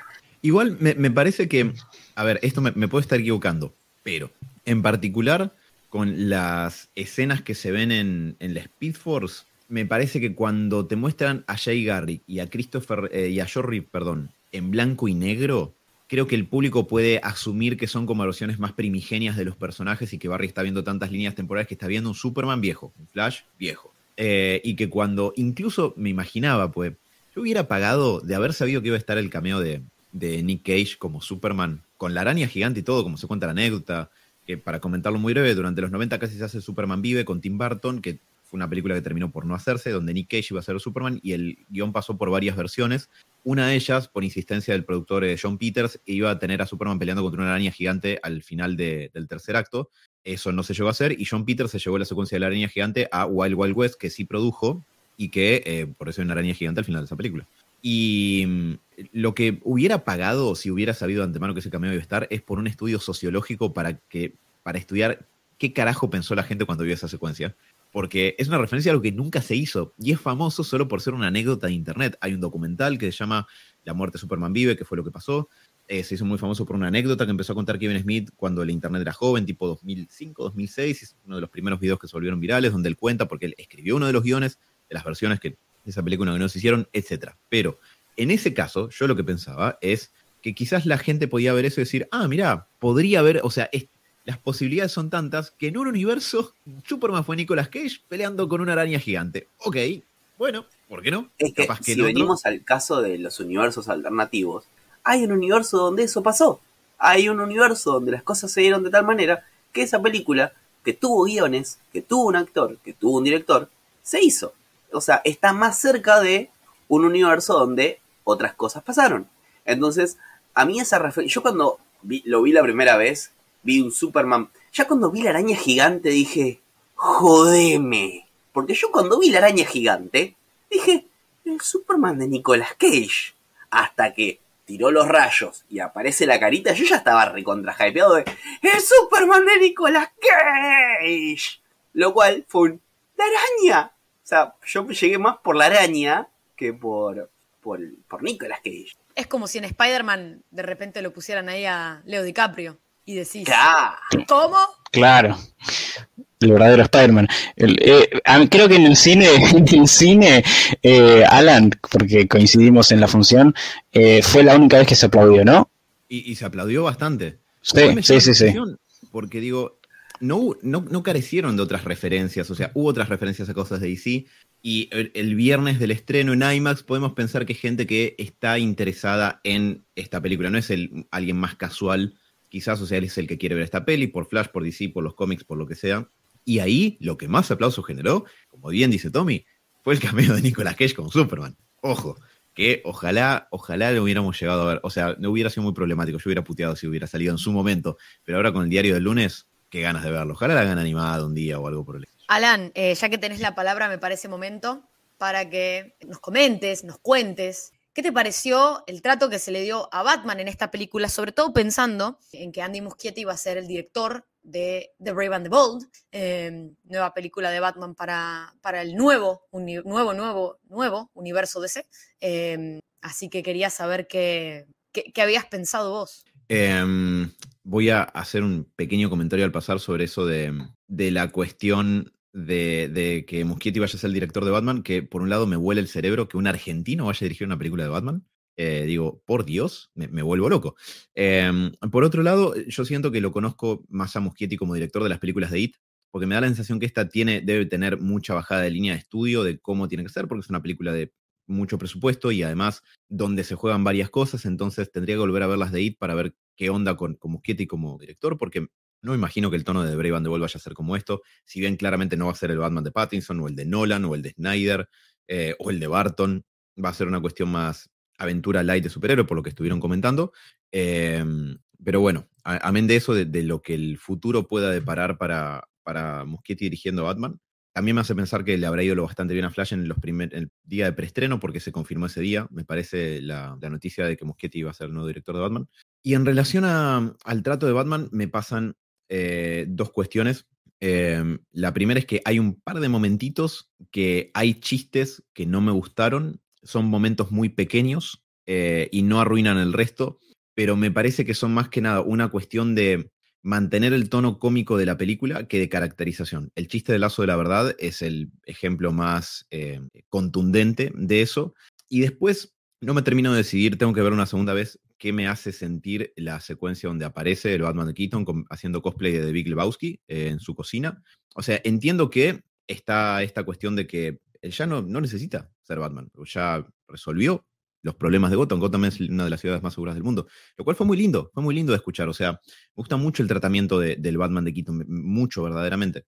No sé qué pensar respecto a esa escena donde aparece por primera vez. Em, no sé, tendría que volver a verla para decir bien. Y hay un chiste que no me gustó eh, cuando están en la base rusa y van eh, los dos Flash, eh, Flash, Barry y Batman caminando por la base y se les aparece un científico ruso y como que los mira y, los mira raro como diciendo, ¿qué son estos seres humanos tan extrañamente vestidos acá? Y Batman como que lo chusea, ¿no? Como que, como que se le tira así. Y yo pensaba, ese Batman no haría eso. Pero bueno, es, es lo que piensa el fan quemado Dice, eso no es lo que haría mi personaje porque yo estoy tan quemado pensando lo que haría mi personaje que se me prende una alarma. Y pero el resto del público esa parte le va a chupar un huevo. Habiendo dicho todo eso, la secuencia inicial de Batfleck en una persecución en Gotham, eh, si uno le cede el hecho de que es una persecución de día, em, que es raro, pero me chupa un huevo, sinceramente, está buenísima. Probablemente sea la segunda mejor secuencia que vimos de, de este personaje, esta versión de Batfleck, después de la pelea del Warehouse de Batman v Superman, donde sí mata un montón de personas, que me parece muy malo, tratándose de Batman, pero si uno lo piensa como secuencia de acción y pelea, es increíble, porque Batman barre el piso como con 15 tipos muy grandotes y los caga piñas, y eso es muy batmanesco. La segunda mejor secuencia de, de, Batfleck probablemente sea esta secuencia de persecución con la moto, porque es muy estratégico. La moto tiene un ariete para abrir obstáculos, tira estas tiras de clavos para eh, pinchar ruedas de vehículos. Eh, e, está muy, muy bien preparado. Explota la moto y puede salir planeando y engancharse al auto y perseguirlos. El traje evita que se convierta en pizza contra el asfalto, etc.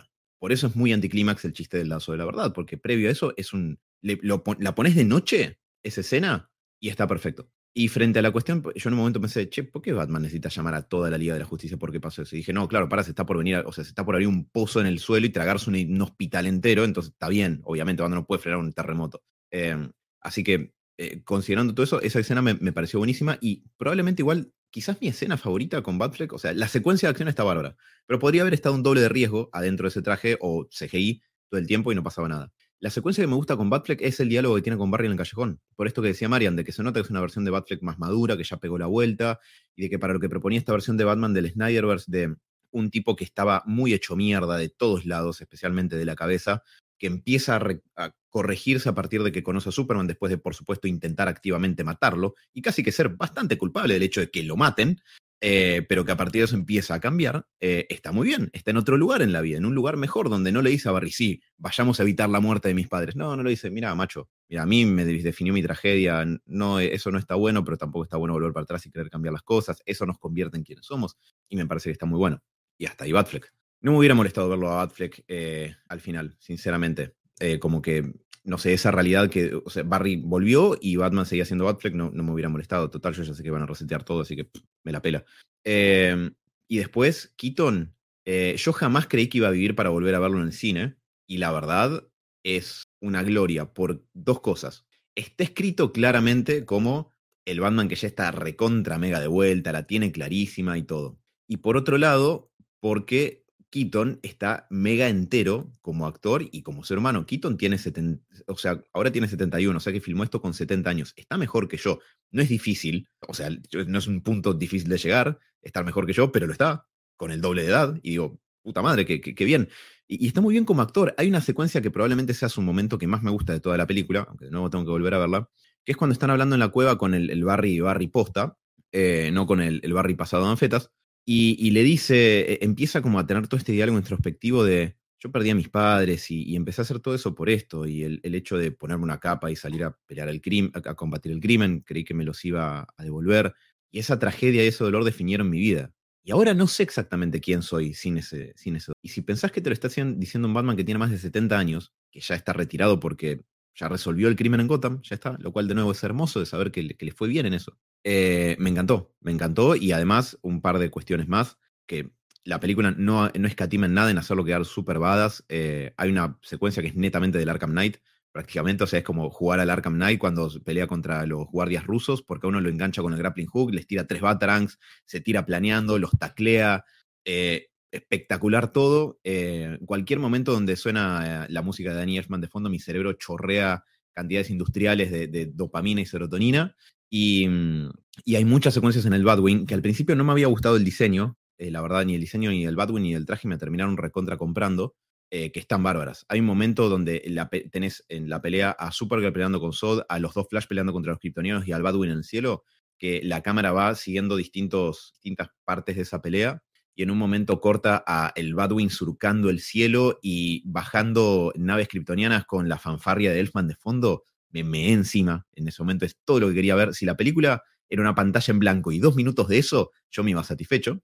Y el hecho de que, justamente para hacértelo quedar megabadas, sin kriptonita, baja a un kriptoniano. Y además, el kriptoniano en cuestión es Namek, que en Man of Steel es el urso gigantesco que no habla, que está con Faora todo el tiempo. Y Batman se le planta mano a mano y lo baja. Está bien, le explota la puta cabeza. Básicamente le pone un explosivo plástico para derribar un edificio en la nuca. Pero lo baja.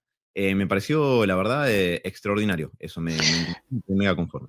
¿Qué, hubiera pasado, Alan, eh, todo esto que, estás contando muy bien, si en el tráiler no hubiera aparecido Michael Keaton?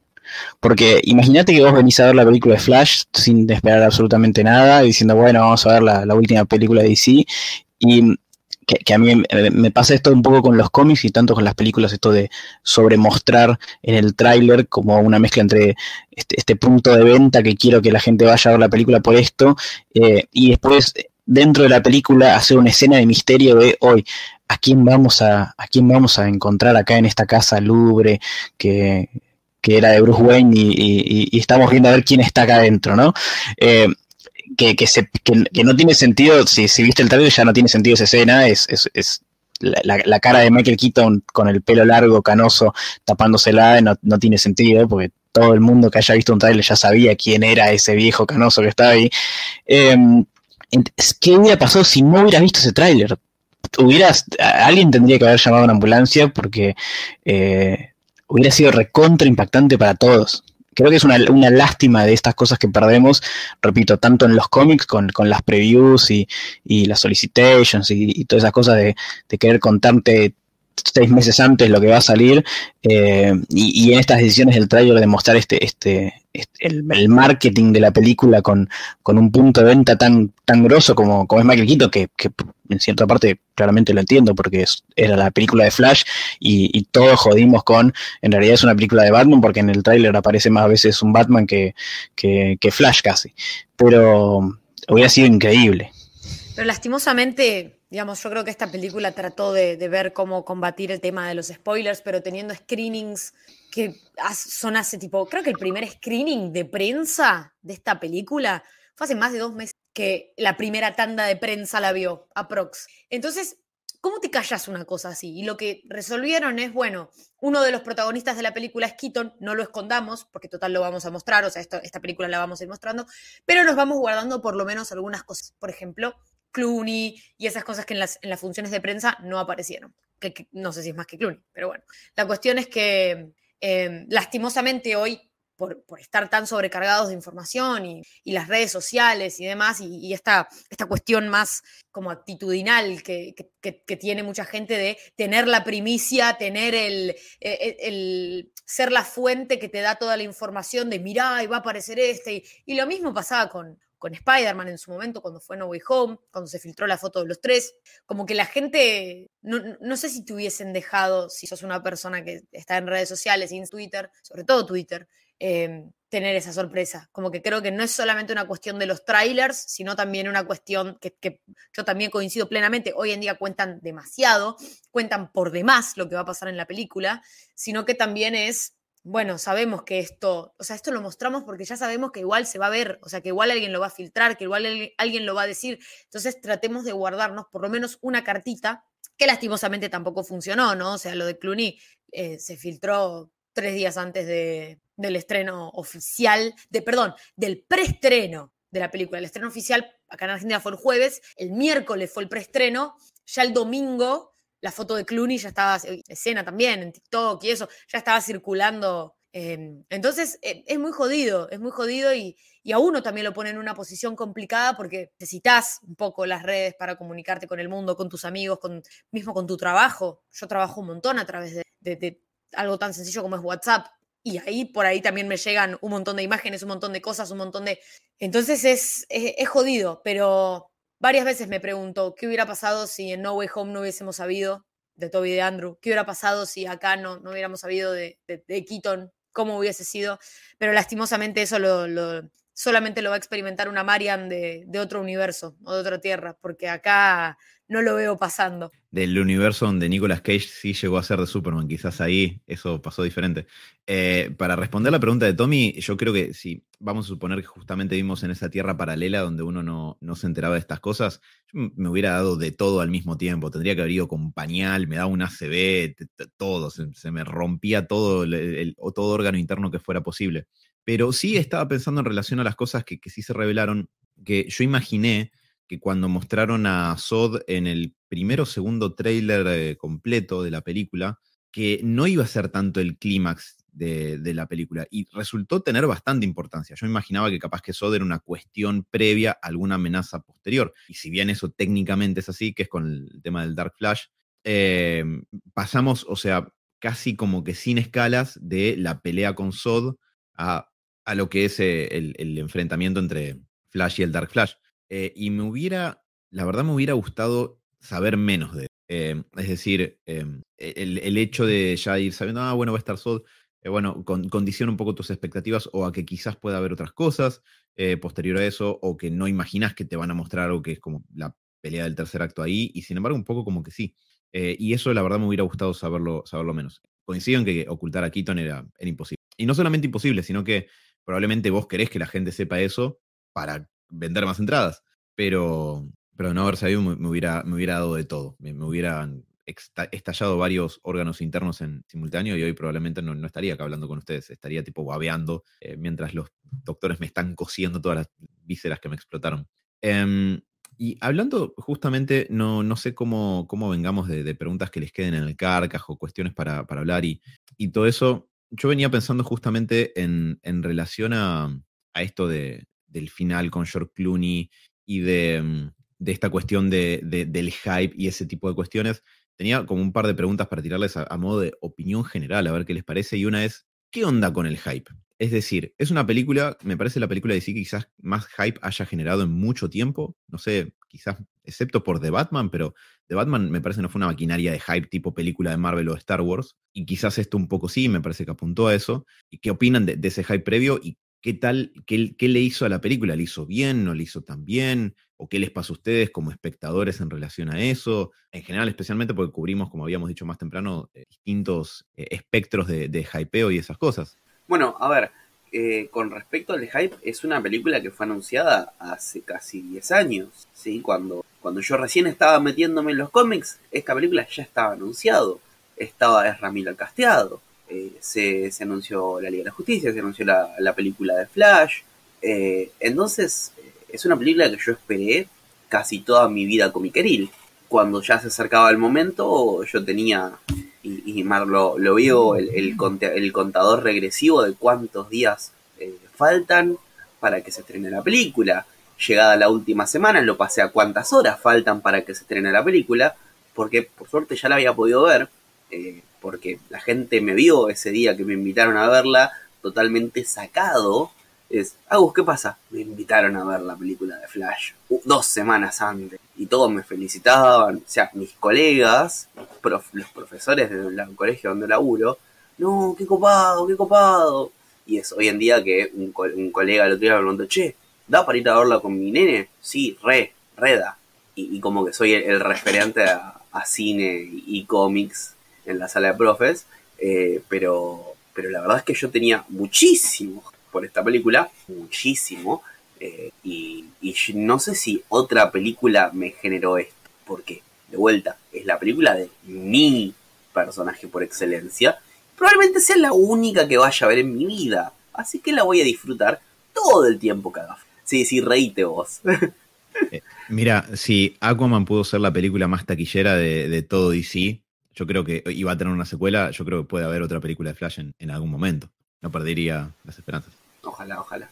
Igual, si bien eso me parece recontra válido, yo me atrevería, eh, justamente porque la producción, la historia de producción de esta película es montaña rusa con muchos picos y, valles, pero quizás la maquinaria de hype podríamos haber dicho que, se encendió más hace cosa de año y pico cuando se empezó a, cuando entró en producción y se empezó a filmar y se empezó a decir, mmm, creo que va a haber multiverso y cameos y varios Batman y todo ese tipo de cuestiones, ¿no? cuando empezó la realidad de, bueno, ahora sí te juro que sí sale o en el DC Fandom cuando fue, bueno, The Flash. Yo creo que ahí, ahí a mí me agarró algo cuando vimos la primera escena, la, el primer, creo que la imagen de, Barry en la baticueva, y ahí fue un, ah, es en serio, eh, eh, en serio, en serio, están laburando, listo, ahí ya está. Ahí arranqué yo. Yo creo que ahí arranqué a tener el contador en, bueno, faltan dos años para la película de Flash. A mí me pasa que a veces no entiendo qué espera la gente. Como que yo lo que la película vendió fue lo que dio. A ver, la, historia es esa. Es una historia basada en Flashpoint, cómic de, cómic de Jeff Jones, en donde Barry vuelve al pasado, en donde em, hace cagadas con la línea temporal, en donde necesita pedir ayuda a personajes que están en otras líneas temporales para que lo ayuden a volver a su realidad, en donde se da cuenta que si se mete con el pasado, no solamente cosas malas pueden pasarle a él, como perder sus poderes, sino puede eh, cagarle la vida a otra gente. Como que me parece que haces la historia que, vendieron con el agregado de, por supuesto, Michael Keaton y los otros personajes que aparecieron. Y la gente que dice, no, porque todo lo que prometieron, no. Yo veo los trailers y yo veo eso.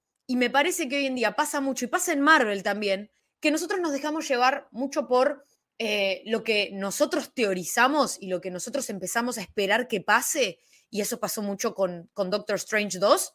Y si no pasa eso, que Internet dice que va a pasar, nos enojamos con los creadores de la película, con el director, con los productores, con el guionista, cuando en ningún momento te vendieron eso, en ningún momento dijeron va a aparecer Tom Cruise como Iron Man. Te dijeron va a aparecer Michael Keaton como Batman, y aparece Michael Keaton como Batman con la música de Danny Elfman, con efectos especiales que, que no había tenido en su momento y que hoy en día, justamente capaz el, el, el, ejemplo de efectos especiales es un poco controversial, pero me parece que con Keaton dentro de todo están muy buenos. Entonces como que yo a veces no entiendo ¿qué esperan? O sea, ¿qué esperan ver? ¿Qué esperaban? Como esta era la historia que, querían contar, me parece que es una buena historia, que te puede gustar más o menos, porque de vuelta hay gente que prefiere tener un villano y, un clímax final y una batalla súper larga y, está muy bien, o sea, eso es una, cuestión más de preferencia y de gusto, pero de ahí a decir que la película no es lo que te habían vendido, yo veo los trailers y después veo lo que vi. Y a mí me, puso contenta. Y creo que el gran problema es esto, es generar una expectativa tan masiva y tan por fuera, porque vos decís, claro, me están mostrando esto, pero en realidad va a aparecer Cavill y va a aparecer Bale y va a aparecer... ¿Quién dijo? ¿En qué momento? Y, nada, creo que también eso es, un tema nuestro, ¿no? El poder ajustar nuestras expectativas al, a lo que realmente está y todo lo que venga después está buenísimo, es un agregado, suma. A mí el fanservice me gusta y no tengo problema en decirlo, mientras la historia sea buena, o sea, mientras te den una buena historia. Y me parece que esta es una historia muy digna de Flash. Me parece que tiene todos los condimentos para hacerlo. De verdad no entiendo como dónde está la, la gran decepción. Sí, entiendo que te guste más o menos, pero de ahí a decir que es una de las peores películas que se ha hecho, de verdad no lo entiendo, de verdad no lo entiendo. A ver, hay cosas peores. Tenés Batman y Superman, tenés la Liga de la Justicia, tenés la Liga de la Justicia, el corte de Snyder. Hay cosas peores que la película de Flash. Y Man anda por ahí. Pero bueno, también tema de, de lo que, a ver, lo que se esperaba. Es que la gente tampoco sabe qué esperar en Flash. Porque la gente ni siquiera sabe qué hace Flash. Una de las historias más relevantes es Flashpoint. Perfecto. ¿Qué hace Flashpoint? Viaja al pasado para salvar a la madre. O sea, está ahí, está ahí, literal. Eh, cuando hicimos el, vivo el, día del preestreno, ¿qué dije? Nos, nos metieron Flashpoint, nos dieron crisis porque todo el tema de los universos alternativos, eso fue, fue extra, fue un regalito. A mí me encantó eso, como algo extra. Quizás haciendo alusión a eh, la última escena de Flashpoint donde se unen los universos para formar a los nuevos 52 pero la verdad es que en su momento nos dijeron va a estar basado en Flashpoint y, es eso, es eso, solo que no hubo Atlantes y, Amazonas, sino que hubo kryptonianos y, murciélagos viejos, pero no nos quejamos. Hay, algo que pasa con el tema del hype, que, que, lo engancho con lo que decía Alan, que me da un poco esta sensación cuando muchas veces lo que genera más hype es algo externo al personaje principal de la película, ¿no? Que, lo vimos por lo menos dos veces con, con Black Adam y, ahora con The Flash, cuando yo decía que, bueno, el, punto de venta de Flash es, eh, es más Michael Keaton eh, eh, y Batman en general que, que, Flash en sí. Creo que eso también un poco lo que confunde esto de, uh, ¿qué espero de la película cuando hay eh, este tipo de cosas. Eh, de, Black Adam, eh, hasta muchos decían, fui solo a ver Black Adam por la escena post créditos. Cuando el problema es no poder vender la, la película. Alan se señala, para los que están escuchando, Alan se señala él mismo eh, confirmando que fue a ver Black Adam solo por ver la escena post créditos, porque sí, el punto, uno de los grandes puntos de venta de la película fue, bueno, Henry Cavill vuelve, aparece hay un gran cameo al final, eh, vayan a ver Black Adam, que la escena post créditos la, la descose, y, le saca un poco de protagonismo a, eh, a la película. Y, y, en este caso, por, por más que Sí. fui a ver Man of Steel 2 que tenía un prólogo de Black Adam de dos horas. Solo quería decir eso. claro, exactamente, exactamente así. Y acá, si bien eh, es un ejemplo totalmente distinto, ¿no? Porque en la película de Flash el, cameo está dentro de la historia, está dentro de la narrativa de la historia. Entonces no es que es un, es un agregado de. Porque si la comparación George Clooney y Henry Cavill, eh, ahí es más parecida, pero, pero acá la idea de Quito dentro de la película está metido en la historia de la, de la película y tiene sentido dentro de la película. Eh, no es un cameo, es un es un personaje secundario, si quiero decir. El problema creo que se da en esto cuando este personaje secundario es mínimo, salvo hasta para el, para el más fanático de Flash, es mínimo o más eh, importante, entre comillas, que el personaje principal. Me da esa sensación de que, bueno, vamos a ver la película de Flash porque vuelve Keaton, y no vamos a ver la película de Flash y que aparece Keaton. Eh, como que hay, hay una diferencia. Y, me pasa un poco con eh, Shazam 2, que no tiene ninguna de estas cosas. Eh, es el, último estreno de DC fue ese, y no tiene este, este contenido extra que, uh, mira qué zarpado en Shazam 2 pasa tal cosa, porque no me quiero meter en Shazam 2, pero hay un cameo absolutamente irrelevante. Pero mm, pero me da la sensación de que estas cosas que generan este buzz en internet, este, este, este mucho de qué hablar y este, este quilombo en las redes, por decirlo de una manera, son estas que tienen siempre este, eh, este peso extra al lado, que es eh, este, esta gran aparición que todo el mundo está esperando, que, todo, que muchos van más pensando que va a ser la película de Michael Keaton que la película de Flash, cuando la película es Flash. Es que Tommy, a lo que se reduce eso, me parece, y me parece que, que pasa también, capaz a la gente no le gusta tanto Flash. O sea, capaz la gente iba y, no le gustó la historia porque no le gusta tanto Flash. En realidad fueron por Keaton. Entonces la historia dice, no, no lo termino de comprar porque esto, porque va al pasado y encima se encuentra con el otro. Y entonces capaz es eso, o sea, capaz Flash no es un personaje que esté tan instaurado en la cultura, en donde la gente esté más o menos, que sean conocidos de, las historias que suele tener alrededor suyo, entonces no, lo entienden. Me parece que va más también por eso, ¿no? Como que la gente capaz no le copa tanto Flash y van por Keaton y van por, es la manera que encontraron de vender la película, pero una vez que te encontrás con una historia muy Flash, porque es una reversión de Flashpoint, como dijo Agus, hay un montón de cosas, de elementos del cómic que no, que no están, pero es una versión de Flashpoint. Entonces, si no te gusta tanto, capaz no te gusta tanto Flash. Bueno, pero muchas veces, durante mucho tiempo, mis amigos hacían el chiste. Eh, hay una nueva película de Batman, no sé por qué se llama de Flash, pero es una nueva película de Batman. Eh, y, la gente fue a ver Batman porque Batman vende. O sea, Batman vende, y yo lo vengo diciendo eh, desde hace años.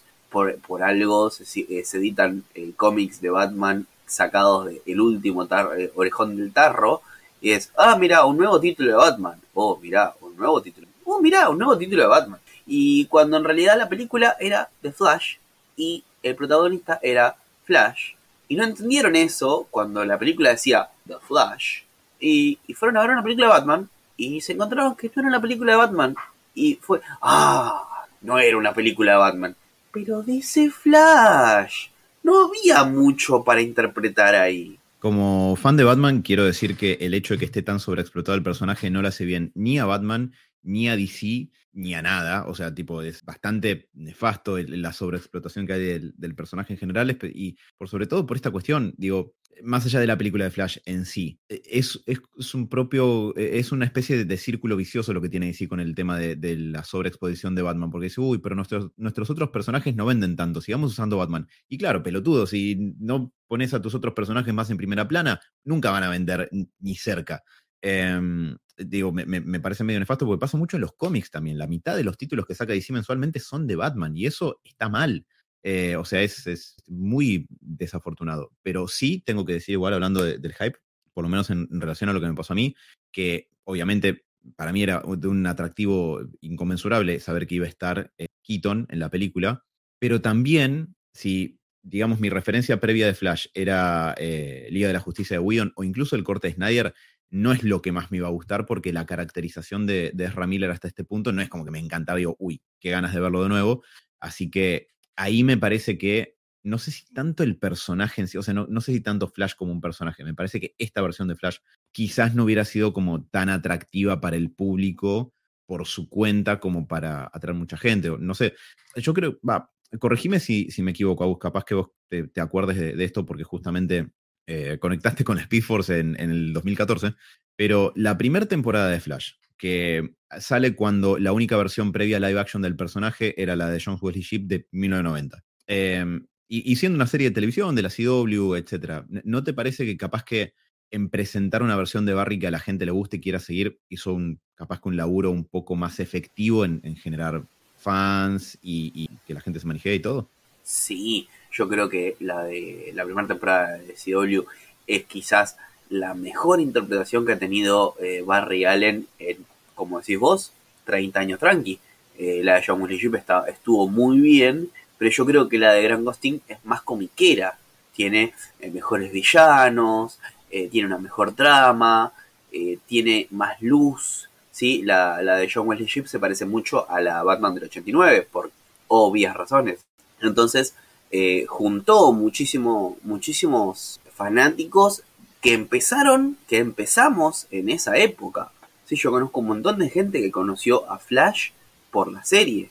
¿sí? Eh, bueno, fuimos a, la versión de, a la, ¿cómo se llama? La presentación de, prensa esa con Pam, eh, que también empezó con Flash en, la serie, empezamos a subtitular, y nos conocimos ahí, y, empezamos con los cómics también. Y, y, la verdad es que hace un muy, mucho mejor laburo que esa cosa que nos presentaron en la Liga de la Justicia. Porque esa cosa no era Flash. Y lo dije y lo repito. Eso no era Flash. Ni cuando ah, me dice no, porque en el corte de Zack en el corte de Zack tiene una escena. Eso no es Flash. Vos decís la, la escena donde conecta con, con la Speed Force más cerca del final. Sí. Sí, tal cual. Esa última escena que en realidad hace como una vuelta en el tiempo, unos par de segundos. No, no, no funciona así y Flash no hace eso.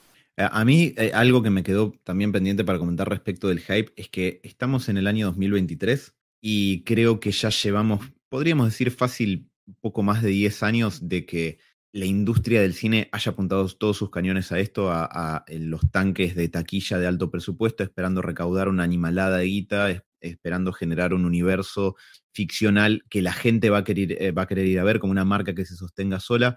Y me parece que es un poco lo del monstruo, monstruo de Frankenstein, digamos, lo que terminó pasando, porque para empezar eso solamente le funcionó a Disney con en Marvel, porque ni siquiera te sabría decir que le funcionó tanto con Star Wars, porque la marca de Star Wars, gracias a la recepción que han tenido películas de la trilogía de las secuelas, me parece que quedó medio cagada a palos. Eh, DC no lo pudo hacer, a pesar de que tuvo toda la vida para poder hacerlo, pero dijeron, no, decíamos haciendo películas de Batman, total, ¿qué importa? Em, y lo digo siendo fan de Batman.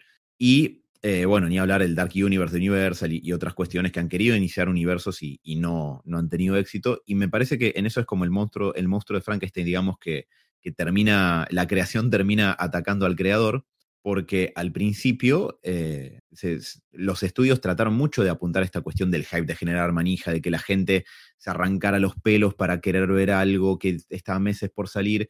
Y uno, yo me acuerdo de, haber ido presenciándolo, ir viendo cómo en internet de golpe el contenido cada vez apuntaba más a decir, eh, por qué la próxima película de X va a ser la mejor de la historia, por qué fulano de tal interpretando a tal personaje va a ser el mejor de la historia, por qué va a ser el peor, y la gente se agredía violenta y virulentamente por cosas que nadie había visto todavía.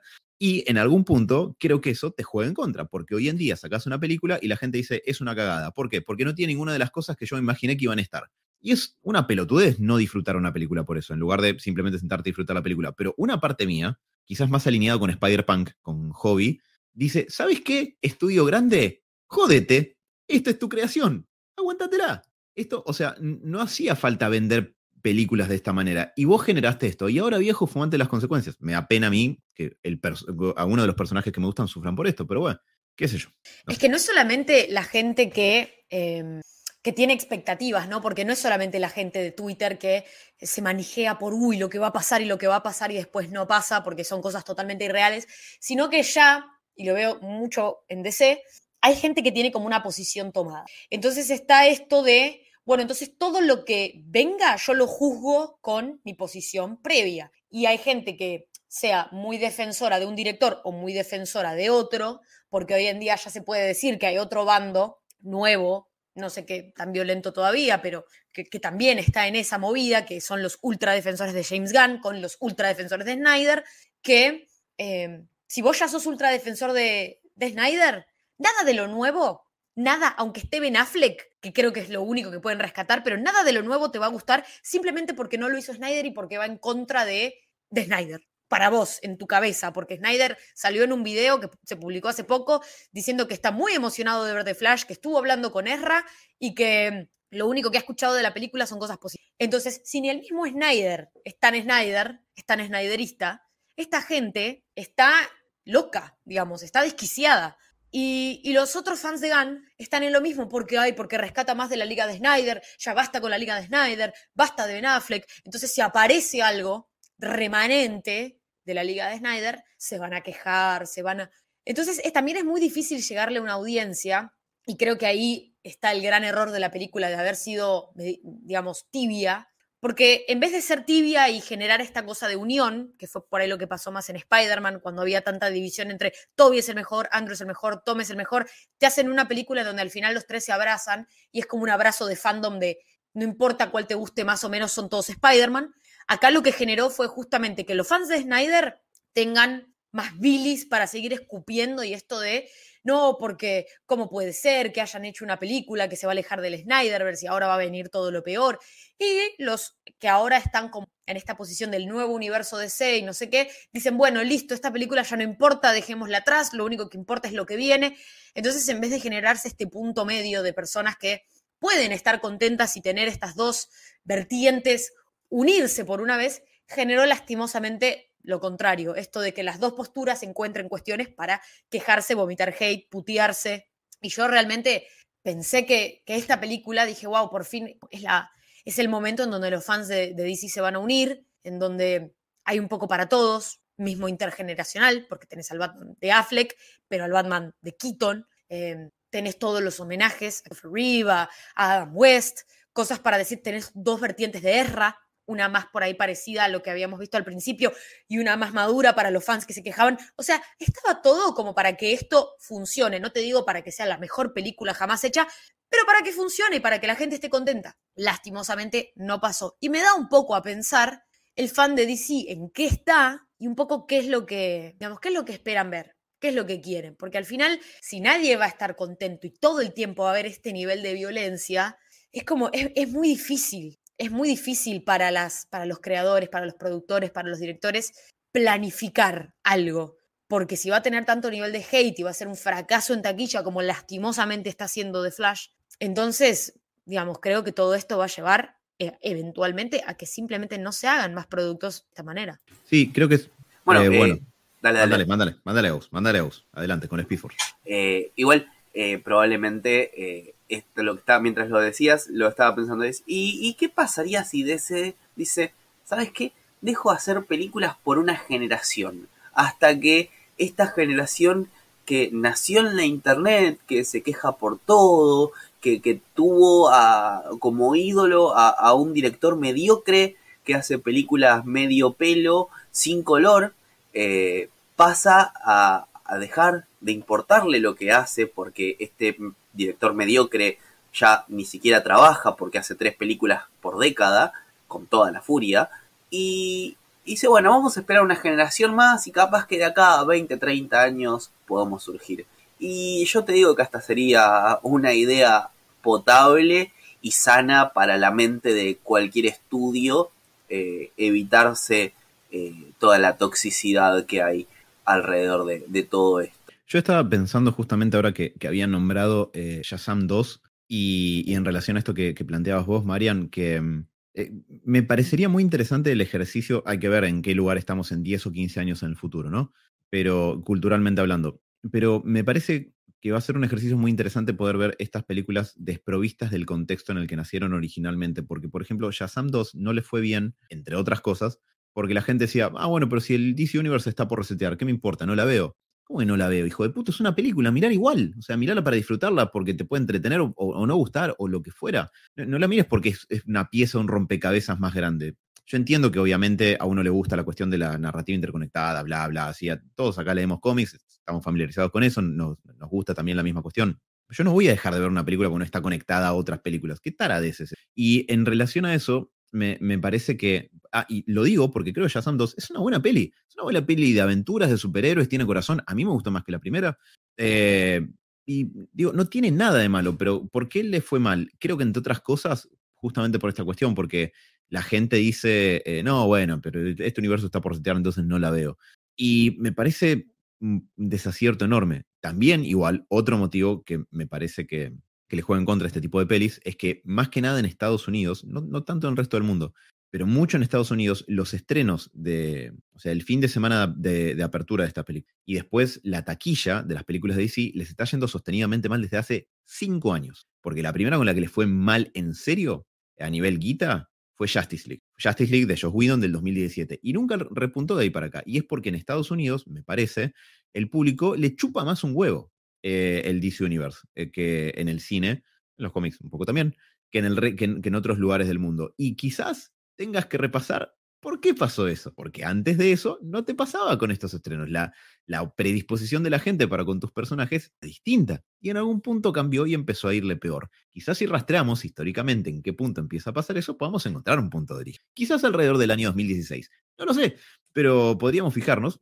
y ver qué onda con eso. Porque en un punto también, si vos mismo arruinaste la buena voluntad de la gente para con tus personajes, y no quiero sonar de nuevo a lo que decía recién de jodete, pero te la buscaste solo. ¿Qué te puedo decir? Me parece que estaría bueno esto de ver qué pasa si, digamos, es como decir, bueno, rompieron los juguetes, los guardamos en la caja por un buen rato y por varios años se dejan de hacer estas películas, a ver si se, se eh, ventila un poco el ambiente, digamos, a ver qué pasaría.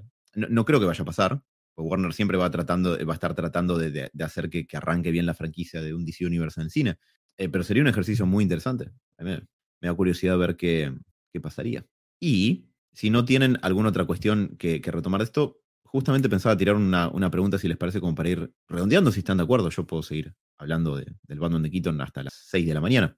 Son las 11 de la mañana, por cierto. Eh, pero estaba pensando, ¿no? Justamente, eh, pensando estas cuestiones de que no nos hemos dejado llevar por el hate particularmente, ni por un hype desmedido, con todas estas opiniones que estuvimos comentando nosotros sobre la peli, etc.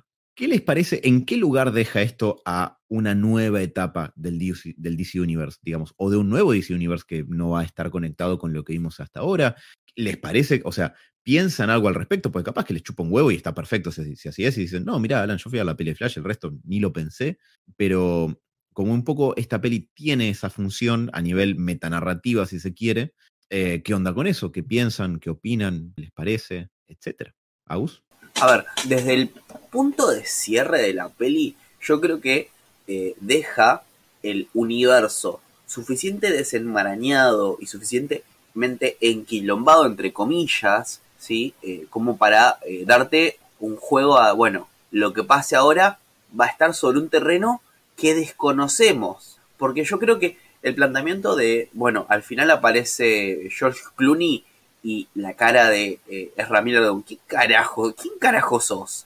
Eh, es un poco también eh, hacia futuro de, bueno, los personajes que vienen, que aparezcan, ¿quién carajo son? Bueno, ahí yo creo que Flash hace un buen trabajo al plantearte la finalidad de, tenemos gente nueva, tenemos un casillero totalmente nuevo donde le vamos a poner donde vamos a poner las fichas de una manera nueva. Si lo logran o no, ya queda en la propia empresa.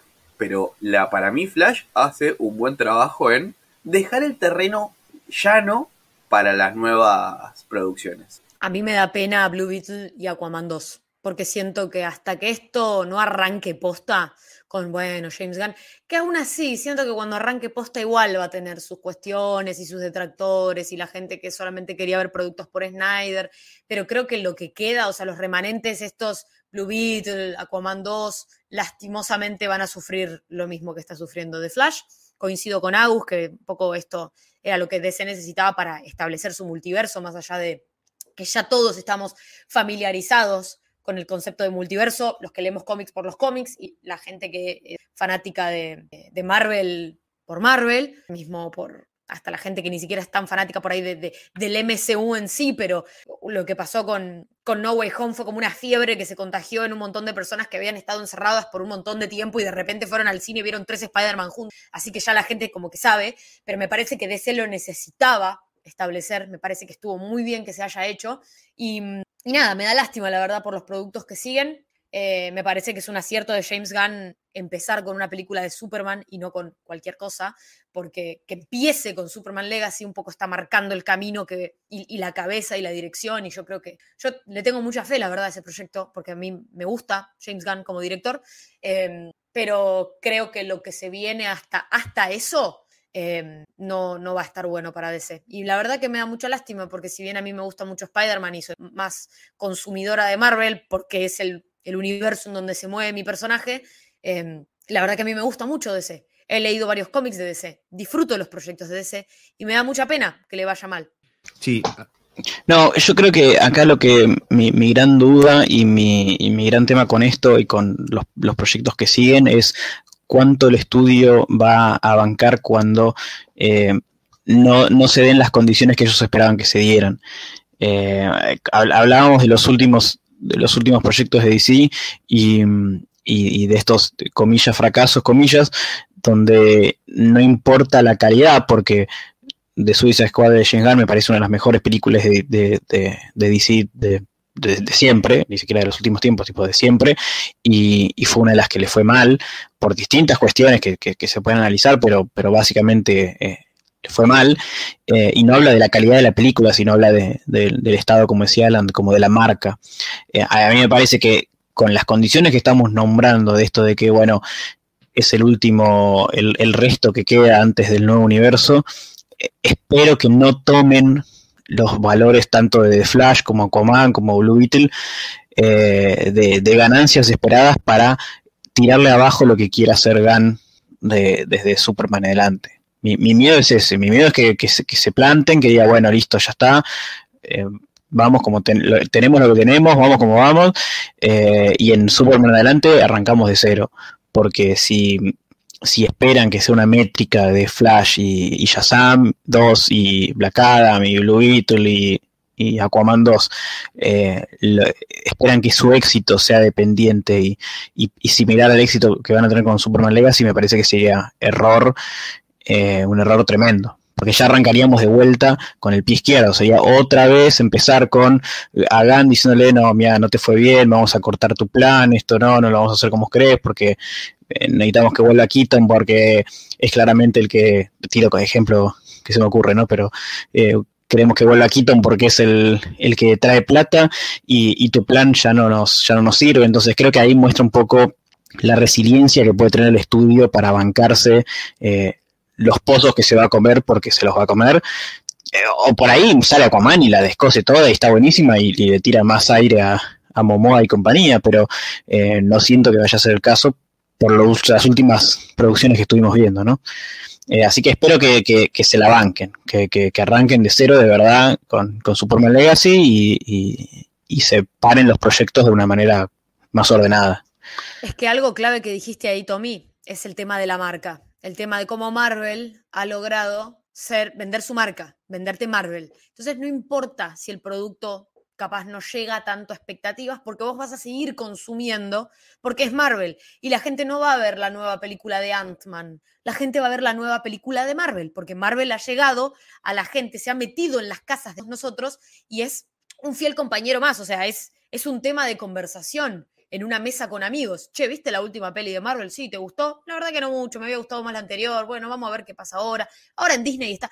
O sea, como que Marvel ha logrado vender su marca de tal manera que se le perdonan más y que la gente siga apostando por Marvel. Entonces creo que lo, interesante que, debería hacer DC es, más allá de, venderte el, personaje, porque con Batman y con Superman creo que lo puede hacer, que son personajes muy instaurados en la cultura, DC tiene que empezar a cuidar la marca y empezar a crear alguna manera de que esa marca empiece a llegar a la gente como como llega Marvel, que no significa copiar la fórmula Marvel y que hagan el universo de la misma manera, sino que DC sea la marca DC, que nosotros empaticemos con esa marca y que la gente vaya a ver la próxima película de DC, sea como sea que te la presenten. Bueno, eso eh, es algo que pasa mucho en marketing y que muchas empresas te terminan vendiendo el producto genérico, que en nuestro caso el producto genérico sea la película de superhéroe o la película de aventura del mes, con tu marca.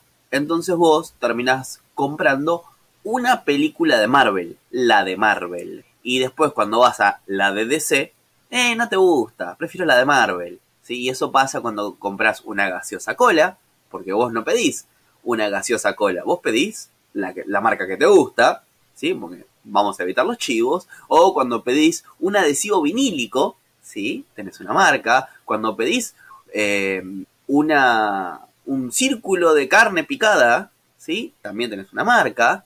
Eh, y, ahí es algo que Marvel hizo bien. Marvel hizo bien Marvel Disney, ¿sí? Porque el, aparato de Disney inyectándole dinero promocional, eh, cual suero del super soldado, eh, hizo magia con eso. Y que Warner no se pudo, no, pudo igualar y quiso llegar a, empatarle en algún momento copiándole la fórmula, haciendo la copia del suero del super soldado y le salió una abominación, literalmente. Eh, entonces, Warner va a tener que frenar, va a tener que replantearse y ojalá que eh, el tener a, James Gunn a cargo sea este frenar y replantearse y que le dejen, sí, y que James Gunn tenga lo que hay que tener para decir, muchachos, muchachos, hay un plan, córtenla y denme libertad absoluta. Es algo que uno esperaría y que eh, todo este famoso plan de 5 años que viene hace 20, porque hace 20 años que dicen tenemos un plan a 5 años, tenemos un plan a 5 años, cada 5 años tienen un plan a 5 años y nunca funciona, así que esperemos que este, este sí, este sí, te lo juro que te lo juro, eh, sea el éxito. A, mí lo que me parece desconcertante es que todos estos estudios grandes quieran replicar el éxito del, MCU y ninguno hace las cosas que hizo el MCU para poder lograr ese éxito. ¿Cómo, ¿Cómo generó Marvel armar esta marca multimillonaria? Agarró personajes virtualmente desconocidos para el público grande y dijo, mira, acá tenés una historia de este tipo, quizás te importe por esto. Y la gente se enganchó por eso, porque contaban una historia, te presentaban un personaje, te podías enganchar por algún lado, pero no, es como que todos los demás estudios, Warner incluido en esto, ponen el, el, carro antes que los caballos, digamos. Es, mirá el gran evento al que vamos a apuntar. Ah, ¿y quiénes están en ese evento? No te va a importar, lo que importa es el evento. No, si a la gente le importan los personajes. Es lo que siempre hizo que este tipo de cuestiones sean eh, exitosos en primer lugar eh, y lo que hace que una marca eventualmente funcione y es el motivo por el que cuando uno putea y dice, ¿qué carajo es esto? Es porque uno no reconoce al personaje que le importa y es el motivo por el que a uno le puede gustar más o menos una versión de Spider-Man, de Batman o de Flash también en este caso, ya que tenemos más de, más de una live action, podemos decir eso también. Eh, que uno diga, yo no reconozco a Barry Allen ahí, o, sí, o no, dependiendo del caso, me, parece que va por ese lado y es como que los estudios nunca... nunca retomaron esa, esa cuestión de, ese punto. Y es como siempre, no, bueno, pero generemos una marca masiva y no hacen los pasos necesarios para, para o, o no han intentado replicarlos para, para eso. Así que ojalá, ojalá que el futuro sea un, poco más, ¿cómo decirlo? Eh, un poco más brillante y esperanzador en relación a eso en general, porque estaría buenísimo que las próximas pelis que veamos estén apuntadas a te cuento una historia que está buena y un personaje que puede llegar a quedarte bien, interesante, y que si construyen algo sea a partir de eso, que James Gunn tiene la capacidad para hacerlo. Y espero, como decía Agus acá, que, que no se le metan a decir, ah, no cruzaste la marca de los mil millones de dólares, eso es un fracaso, salí de acá y vuelta otra vez el mismo problema. Así que, qué sé yo, veremos, no sé. Bueno, muchachos, la verdad que ha sido una charla extremadamente interesante y divertida y enriquecedora por mi parte. Les agradezco muchísimo, Alan, Tommy, como siempre, y bueno, Agus, nuestro invitado estrella. Gracias por venir a hablar de, Flash con nosotros. No, muchas gracias a ustedes por invitarme. Eh, eh, traté de llegar lo más vivo posible. Por suerte está la posibilidad de mutear el micrófono para toser tranquilo. Pero es una peli que disfruté un montón y disfruto un montón hablándola con, con gente muy, muy buena.